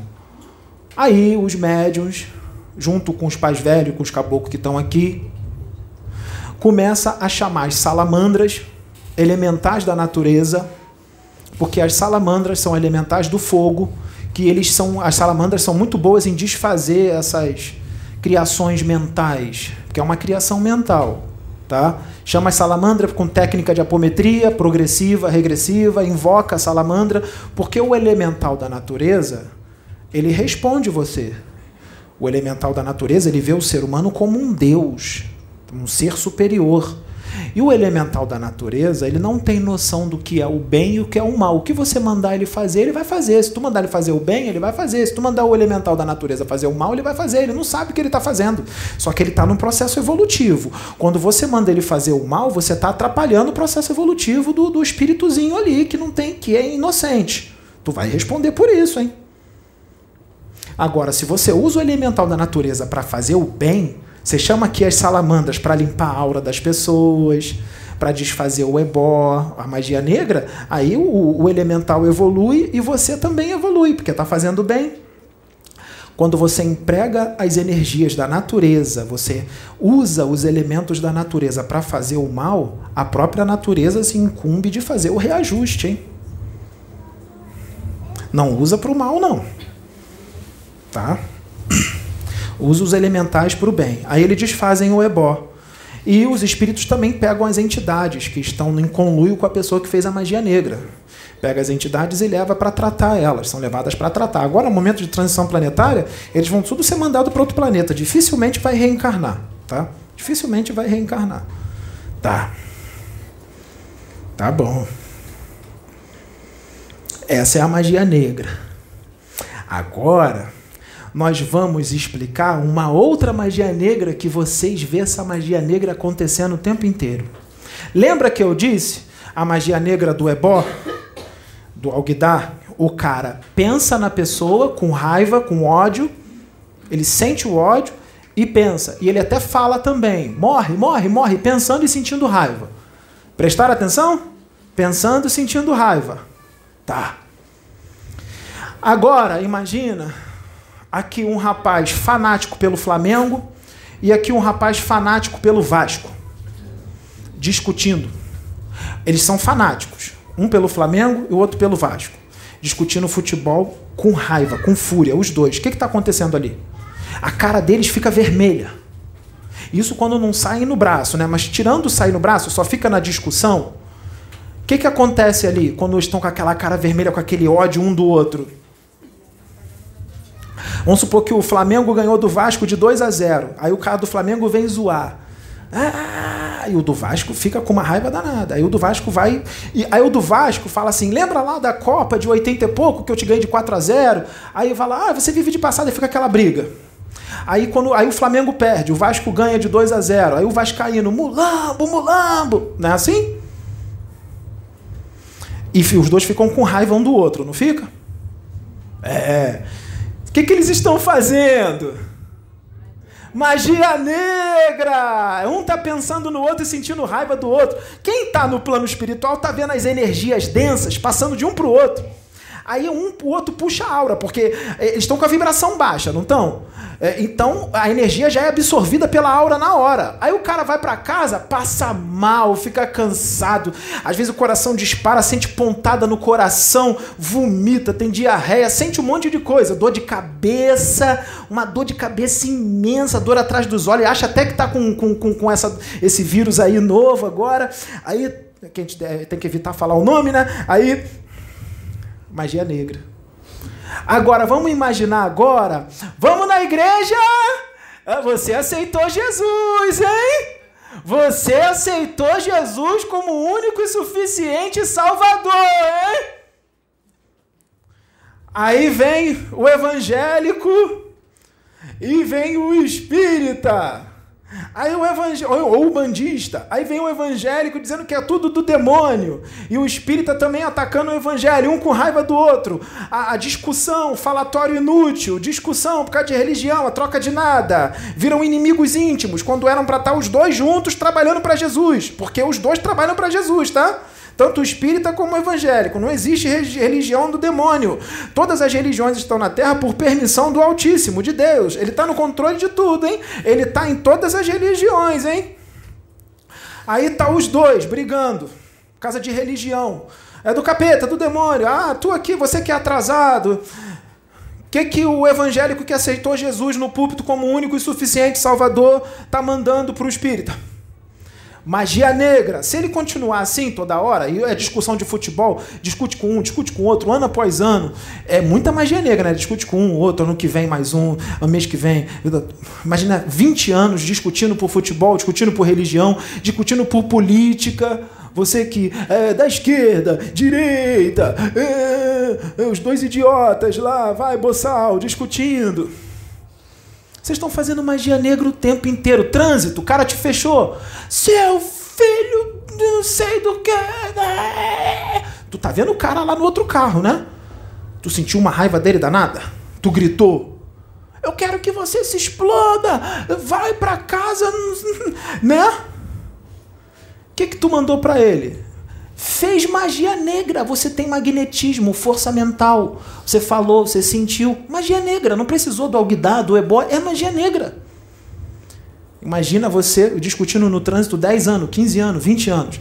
Aí você estuda o desencarne. Você faz isso a vida inteira. O desencarne chega pro, pro vascaíno e pro flamenguista, pro espírito pro evangélico, pros que discutem de político da esquerda da direita que discutiu a vida inteira por causa de política. No computador também, hein? Quando tem discussão, nos chats, quando tem discussão, você está sentindo uma raiva danada, né? A mão até treme, não consegue nem escrever. É. Magia negra. E você é atingido também, porque você é, se auto-obsedia, se auto-enfeitiça. Porque quando você só fica vivendo no ódio, na raiva, no rancor, na arrogância, mal-humorado, só vive mal-humorado, você se auto-obsedia, você se auto-enfeitiça, porque tu tá pensando, tá sentindo só coisa ruim, tá se destruindo. Desencarnou o flamenguista e o vascaíno. Desencarnou o espírita e o evangélico que discute desencarnou o, o, o, político da esquerda e o da direita, os dois que brigam por causa de política. Para onde que vai? Vai para a lama. Ou fica agarrado no corpo. Só que você faz tudo isso, tem essas discussões, mas você é honesto, você não mata ninguém, não rouba ninguém, não furta ninguém, você não se corrompe, você é uma pessoa de bem, você trata bem sua mulher, seus filhos, você é uma ótima pessoa. Mas quando fala de futebol, hum, quando fala de política, quando fala de religião, você vira uma fera. Aí tu desencarna, passa a vida inteira assim. Tu desencarna, mesmo sendo honesto, sendo uma boa pessoa, vai para o umbral. O que, que ele fala quando chega lá? O que, que eu estou fazendo aqui para merecer isso? Eu sempre fui um cara honesto, um cara de bem, não traía minha mulher, ajudava as pessoas, fazia caridade, dava cesta básica, é, ajudava os pobres. Cai no umbral. Só por causa da discussão. Passou a vida inteira fazendo isso. Você fez magia negra. Ou fica agarrado no corpo. E se você ficar nessa discussão o tempo inteiro, vai chegar uma hora que vai ficar um monte de espírito com você que gosta disso também. Sintonia. Eles mesmos vão em cima de você, porque eles vão te vampirizar. Vai vir um conluio, vai vir uma simbiose espiritual. Tu vai ficar com esses espíritos. Uma simbiose espiritual. Eles vão vir te buscar quando você desencarnar, mesmo tendo aceitado Jesus, fazendo caridade, seguiu tudo que o que Kardec ensinou. É, magia negra. Agora vamos falar outra magia negra. O Pedro é instrumento de conserto. Lembra da época de Moisés, que eram espíritos rebeldes, o Moisés tinha que ser durão? É a mesma coisa. Vocês são rebeldes, remanescentes, exilados de outros planetas, estão prestes com um pé para um planeta primitivo. Então, almas imaturas e ruins mais tem que falar grosso. Não dá mais para falar igual o Chico Xavier, tá? Não dá. Já tentamos, já veio o Chico, veio um monte. Agora é hora da espada. Tá? E aí o Pedro falou umas coisas aqui que te incomodou. Tocou na tua ferida? Aí tu sentiu raiva do Pedro. Pensou no Pedro, sentiu raiva do Pedro. Não vai sentir raiva do Oxo. Tu nem acredita que tem Oxo aqui, né? Vai sentir raiva do Pedro. O que, que ele vai mandar pro Pedro? É, tá. Tá bom.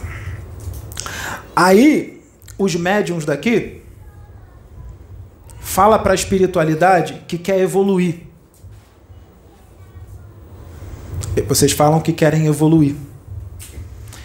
Evoluir é o quê? sair da zona de conforto. Tudo aquilo que está ruim dentro de você, você tem que mudar para melhor, tem que consertar aquilo. Só que muitas vezes você não enxerga que você está daquele jeito, você acha que está tudo bem, não enxerga. Aí os espíritos têm que vir para externar para você o que, que você precisa consertar, porque você não está enxergando. Você fala, eu pego as exortações todas para mim, eu quero evoluir, eu faço reforma íntima. Nossa, olha, antes dos espíritos exortarem vocês, primeiro é o médium e a gente aqui pega a exortação toda pra gente. Tá. Aí o espírito vem. Aí o espírito fala para você tudo que está errado e que tem que mudar. Que você é, é o probleminha desse tamanzinho e você faz do problema desse tamanho que você é, é, que você não aceita a exortação, porque quando sabe por que, que não aceita? Quando a gente vai externa tudo para a pessoa, o que está errado, lembra? O processo obsessivo, né, que tem que se impor, né? A gente fala para a pessoa o que está complicado. Sabe o que, que a pessoa faz? Liga para o Pedro, chorando, dizendo que ficou muito chateada com o que foi falado, muito chateada. Liga para Pedro chorando, ficou muito chateada. O que, que é isso quando você fica chorando e diz que ficou muito chateado? É o quê? Fala alto. Ego. Ego. Bingo! Bingo! É o ego. É o ego. O ego ainda está muito grande, mesmo sendo um espírito de alta hierarquia. Lembra? Ainda não atingiu a angelitude. Para atingir a angelitude, tem que tirar o ego. Pediu para evoluir, hein? Pediu para atingir a angelitude. Então vamos dizer o que está faltando para chegar lá. Senão, não chega, hein? Não chega, não. Vai continuar encarnando, hein? É o ego. Quando Pedro foi exortado lá atrás, de forma dura, que no dia seguinte o Pedro falou: Eu fiquei muito chateado com você. Foi o ego do Pedro. Também. Foi o ego do Pedro. Só que hoje o Pedro fala o seguinte: aquela exortação foi muito necessária. Aquela exortação me colocou no caminho que eu estou agora. Muito obrigado. Só que o Pedro já admitiu os seus erros. Ele fala: Eu sou isso mesmo, eu tenho isso mesmo, tenho que admitir. Tá. Só que quando a gente fala o que, que tá, não está legal, ainda fica chorando e dizendo que ficou chateada. Isso já é dito lá atrás pelos irmãos, os irmãos avisando todo mundo. Nossa, peraí, eu achava que era um problema imenso, porque falou de uma forma que parecia que ia acabar o mundo. Quando eu estou vendo aqui, o problema é pequenininho. Não aceita ser contrariada, não aceita ser contestada. Quando é contestada, quando é contrariada, rebate, rebate, rebate, rebate, rebate. As suas posições, as suas posturas, as suas convicções são sempre as mais acertadas, são sempre as certas. Se alguém falar contra o que você diz, você continua rebatendo, rebatendo, porque você quer impor a sua forma de pensar, você quer impor a sua forma de pensar. Não aceita ser contrariada. Por isso que tinha embate toda hora. Nossa, os embates eram grandes. Os embates eram grandes. Sabe por que, que os embates eram grandes? Porque o um não era ouvido. Não era ouvido. É a sua forma de pensar. Não aceita ser contrariada. É o seu ego que está grande. O ego está grande. Aí, o Pedro foi usado para externar o que está errado, foi usado por Deus, pela espiritualidade. Sabe o que que fala? Eu não te liguei porque eu vou confessar, eu senti raiva, eu fiquei com raiva do que foi dito. Ego. Ego. Eu senti raiva. Eu senti raiva. Muita raiva de você. Quando sentiu raiva, sabe o que, que aconteceu? Magia negra. Foi para o Pedro. Foi. Lembra que o Pedro estava com dor de cabeça? Dor de cabeça, dor atrás dos olhos, sentindo queimar aqui, arrotando toda hora, que a gente teve que fazer todo um processo de limpeza. Lembra quando te disseram que você tinha uma força mental imensa? Tem. Foi feita uma magia negra das pesadas. Sabe o que, que materializou no Pedro, no sistema nervoso dele? Um artefato astral criado pela tua mente. Por causa da raiva que sentiu. Porque a força mental é grande. Foi para ele. Nós tiramos. Tivemos que tirar. E levou alguns dias, hein? Tivemos que tirar. Foi para ele. Foi. E se não fosse a gente protegendo, ia ser bem pior, porque tem muita força mental. Muita. Muita força mental. Então não pode dizer que está ligado com Deus ou ligada com Deus, porque quem está ligada com Deus, se está ligada com Deus mesmo, não vai sentir raiva. Porque quem está ligada com Deus só vai sentir amor, serenidade, tolerância, compreensão. O ego é menor porque já não faço mais a minha vontade. Lembra? Quero impor a minha convicção, a minha forma de pensar. Não aceito ser, contrariado. Não aceito ser questionado. Ego. Não está ligada com Deus, não. Não está, não.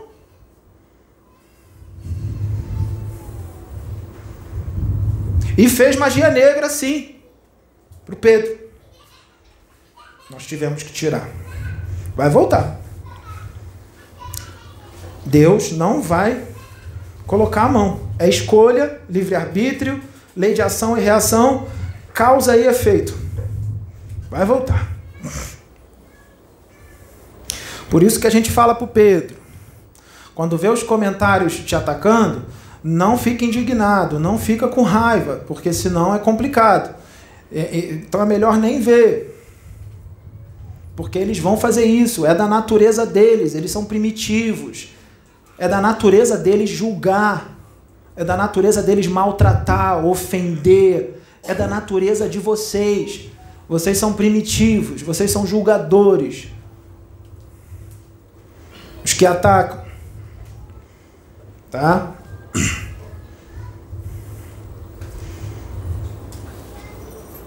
E agora? Pediu para evoluir, não pediu? Pediu. Pediu. Pode ir para a lama? Se continuar assim? Mesmo sendo evoluído? Claro que tudo, quando chegar lá em cima, vai ser pesado na balança. Mas vai dar trabalho. Se continuar o ego muito alto e não se aceitar ser contrariada. As minhas convicções são as mais acertadas. Deus já tentou falar, lembra a voz de Deus, já tentou falar várias vezes através do instrumento não ouve. Não adianta a gente falar que é a voz de Deus. O profeta em casa não tem honra.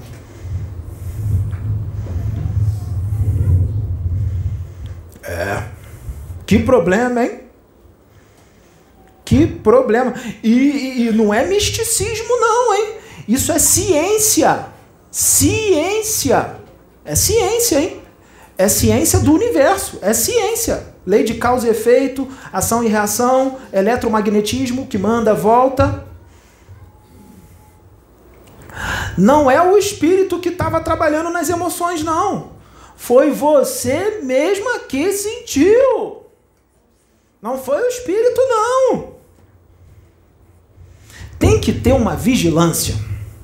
Mas tem que ter uma vigilância consigo mesmo. Senão tu sai fazendo magia negra por aí todo dia e nem se liga que está fazendo magia negra.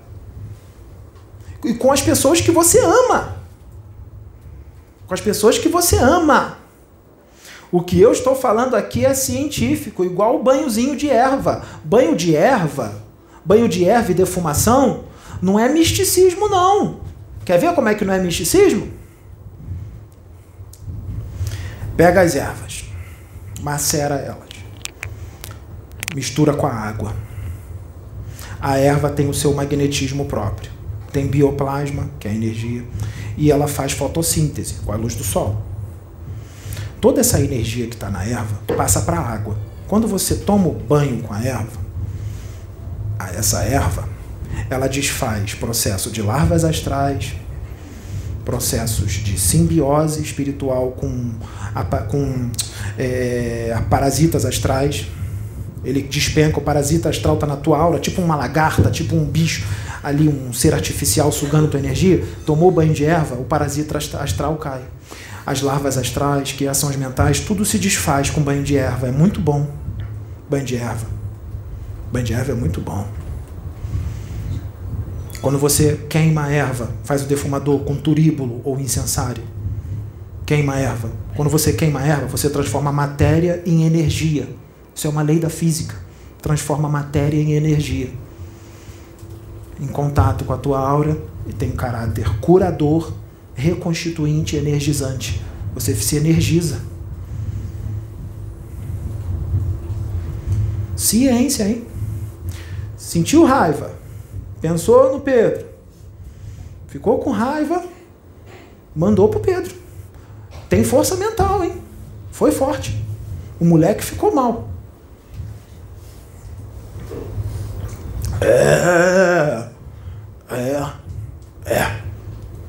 É. Hora de acabar, hein? Vamos diminuir o ego. Vamos parar de discutir por causa de futebol, política, religião, atacando na internet, porque a internet virou campo de guerra, né? Virou campo de ofensa. Vamos, vamos parar de não aceitar ser contrariado. Vamos parar, parar de fazer um probleminha pequeno gigantesco, porque aí se auto-obsedia, se auto-enfeitiça, gosta de si mesmo. É. É. Não tem a música lá do cara que fala: Deixa a vida me levar, a vida leva eu? Relaxa. Relaxa. Relaxa. É, curte a vida de forma saudável, claro. Pense em Deus, não está dizendo que está ligado em Deus? Nossa, Deus é tanta alegria. Deus é tanta alegria, é tanto amor. Você está ficando nervosa com quê? Tá exagerando com um probleminha pequenininho, por quê? Se te pegar e te tirar da Terra, o planeta vai ficando pequenininho, pequenininho, pequenininho, tu tá indo pro universo, tem tanta coisa, tá se preocupando com um negócio pequenininho aqui, 13 mil quilômetros de diâmetro. Relaxa, vai se auto-obsediar, vai se jogar na lama, porque tá fazendo de um problema pequenininho um negócio deste tamanho. Ah, vai ficar chateado porque desnudaram você e, e mostraram para você. Tá, peraí. Porque mostraram para você qual é o problema que tem que mudar e você ficou chateada, não aceitou? Mas não pediu? Não pediu para evoluir? Pedir para evoluir, sabe o que a gente vai fazer?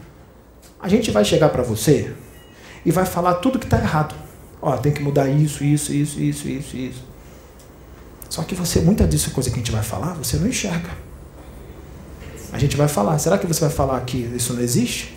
Tá tão entranhado que tu diz que não existe, né? Nem percebe. Não percebe, não. Sabia que não percebe? Não percebe. Porque já estão falando desde lá de trás. Estão falando desde lá de trás. Estão falando desde lá de trás. E não é ouvido. Os irmãos falam, o marido fala, a irmã fala. Um monte de gente fala. Não dá ouvido. Por isso que a gente falou. A gente fala, tem gente que até deu uma evoluída boa, mas não vai mais que aquilo. Não vai. Mas pediu, não pediu? Então a gente vai falar o que, que tem que mudar. Pediu. Pediu, a gente vai falar. E se cortar essas coisas agora, porque dá tempo, aí sim vai dar um salto bem grande, porque isso aí é desde lá de trás, hein? Desde lá de trás, hein? De outras encarnações, hein? Teve coisa lá que deixou de ser feita por causa disso. É, mas foi levado em consideração, né? Porque fez muita coisa boa. É.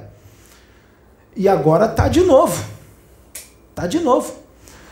É, é, às vezes a gente fala as coisas, a pessoa não alcança, ela não tem uma visão de alcance, hein? Não tem. A gente falou lá atrás, lá atrás, quando o Pedro estava começando, nem ele entendeu. Ele não entendeu. Agora ele já, ele já entendeu agora. A gente falou lá atrás que ele veio aqui para colocar a casa em ordem. A casa em ordem não é só a casa planetária. é a casa. As, não é a casa, as pessoas que moram na casa. É. Ele veio aqui para explicar o que todos os pastores evangélicos não conseguiram explicar por falta de conhecimento e por causa das convicções, da doutrina, porque se fosse falar como são as coisas, eles não iriam aceitar. Então eles ficam limitados em conhecimento. Tá? Eles ficam limitados em conhecimento. Ficam, mas a espiritualidade usa eles assim mesmo, porque eles fazem um trabalho muito bonito, mas eles ficam muito limitados em conhecimento. Porque eles não acreditam em reencarnação, não acreditam em magia, sendo que eles mesmos fazem magia e nem, nem sabem. Quando eles estão na igreja, queima, queima, queima, tá chamando as salamandras para queimar a aura, para limpar. É. Bota para dormir o espírito incorporado. Bota para dormir técnica de apometria, despolarização dos estímulos da memória. O pastor faz, de uma forma precária. Os espíritos têm que agir, mas faz um pouco. Então eles deixam de fazer um trabalho mais eficiente por causa da falta de conhecimento, mas fazem um trabalho muito bonito. Eles evangelizam todo mundo, claro, cheio de convicção, cheio de dogma, cheio de doutrina, mas pelo menos as pessoas se tornam melhores. Elas saem do vício, saem das drogas, saem do crime. Muitos ficam mais mansos, ficam mais tolerantes, mas estão evoluindo, né? Não estão evoluindo? Eles podem não acreditar em reencarnação, mas está todo mundo crescendo ali, de uma forma ou de outra está crescendo. Pode estar tá agarrado à doutrina, tem uns que são fanáticos, são agressivos, tudo bem, mas eles estão evoluindo. Nenhum pastor ia conseguir explicar para vocês as coisas que estão sendo explicadas aqui. É, imagina se o Pedro não tivesse vindo. Seria externado esses problemas para vocês evoluírem? Por isso que foi falado que ele seria o responsável pela evolução de muita gente. Porque o outro que seria colocado no lugar dele, se ele não aceitasse, porque tem um plano B, plano C. Nós sabemos quem é o outro, tá? Nós conhecemos o outro. Não ia ser a mesma coisa, não, hein? Mas não ia mesmo. Não é porque ele é melhor, não. Não ia. Não ia. Não ia ser, não. Não ia ser. O cara ficou chateado porque o outro pegou a mulher dele. Vai lá no centro de Umbanda. Que não é Umbanda, porque Umbanda não faz isso, tá? Ou candomblé. Candomblé também não faz isso. O verdadeiro candomblé verdadeiro umbanda não faz. Chega pro pai de santo fala assim, ó, o cara lá pegou minha mulher, eu tô com ódio mortal dele. Tá? É, eu quero fazer uma magia negra para ele aí, porque eu quero acabar com a vida dele. Ah, quando é, é vai ser 6 mil reais aí para eu fazer, tá? 6 mil. Tá bom, aí compra tudo, compra os negócios, tá? Pai de santo pega um sapo. Um sapo pega o nome do cara todo, bota na boca do sapo e costura. Aí o pai de santo fica em pé, de frente pro cara que tá com raiva lá do outro que pegou a mulher dele. Segura o sapo. Aí o cara. Aí o pai de santo fala assim pro cara: Agora você cospe aqui no sapo. Você fala, fala, poder da palavra, fala. Sente todo o ódio, toda a raiva que você tem do cara. Pensa nele, pensa no cara. Sente todo o ódio que você sente do cara. Aí o cara começa a sentir aquela raiva. Diz tudo o que, você quer que aconteça com ele. Aí o cara vai e começa a cuspir no sapo, falar: Eu quero que aconteça isso, aquilo, aquilo, outro, é, só coisa ruim. E sentindo raiva, poder da palavra, pensando, o que, que acontece? Ah, o sapinho é plasmado no plano astral. E o pai de santo, sabe o que o pai de santo faz? Sabe, você acha que, só, que o pai de santo fica só segurando o sapo?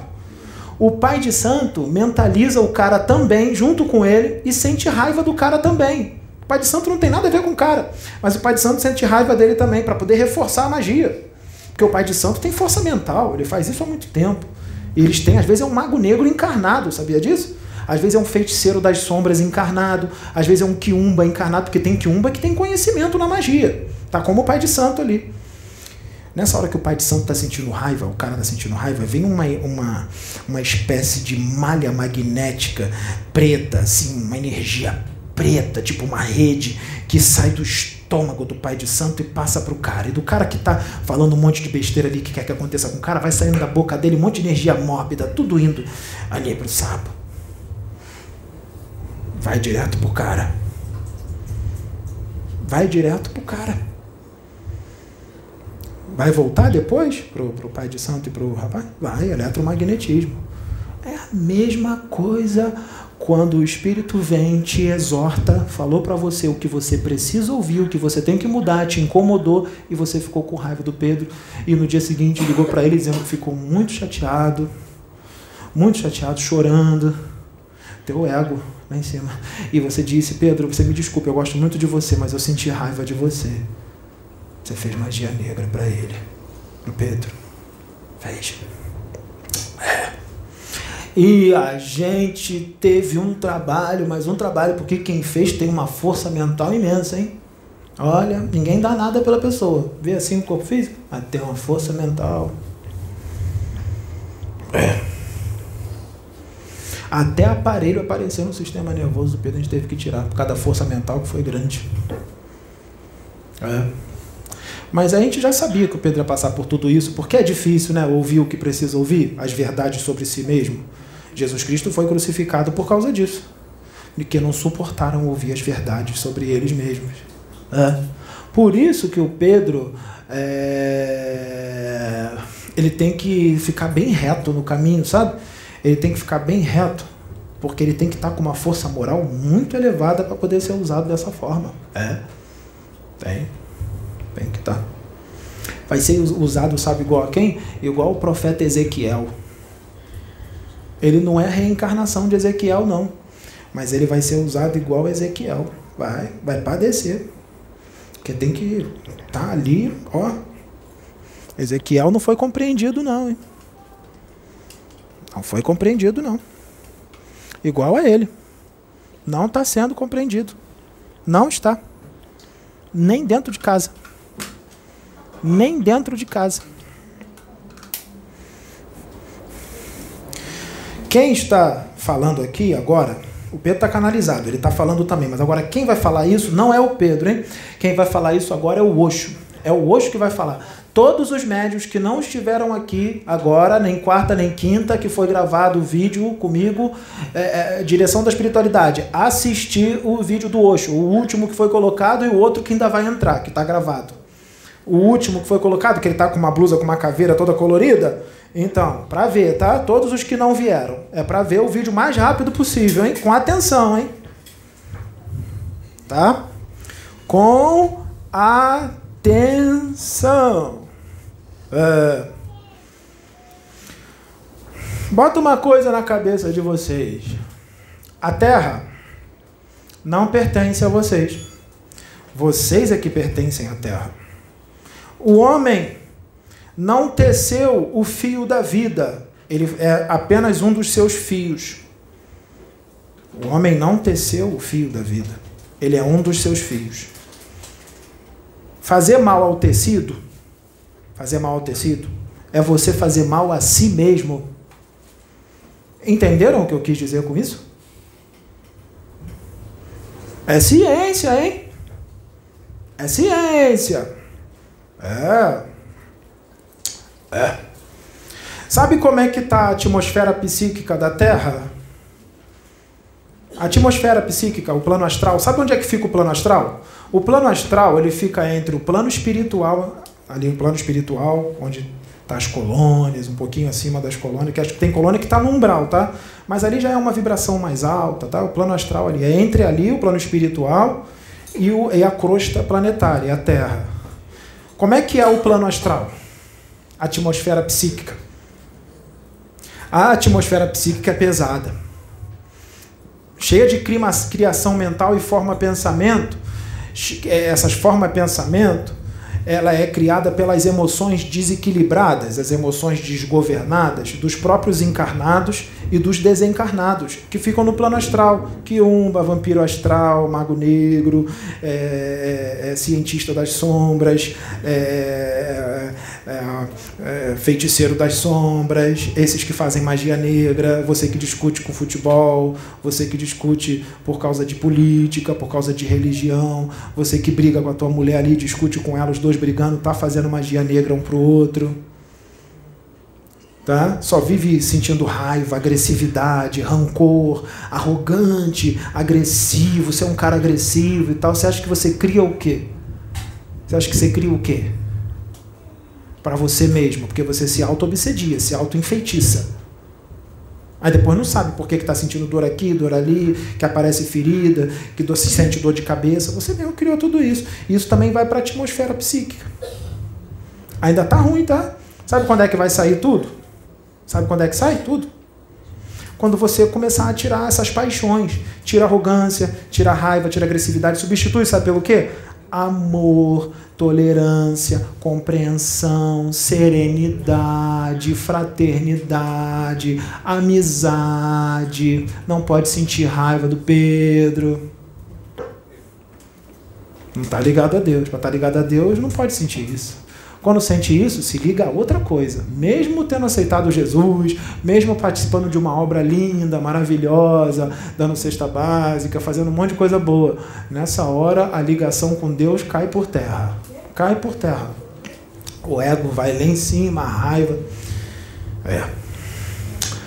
É. É.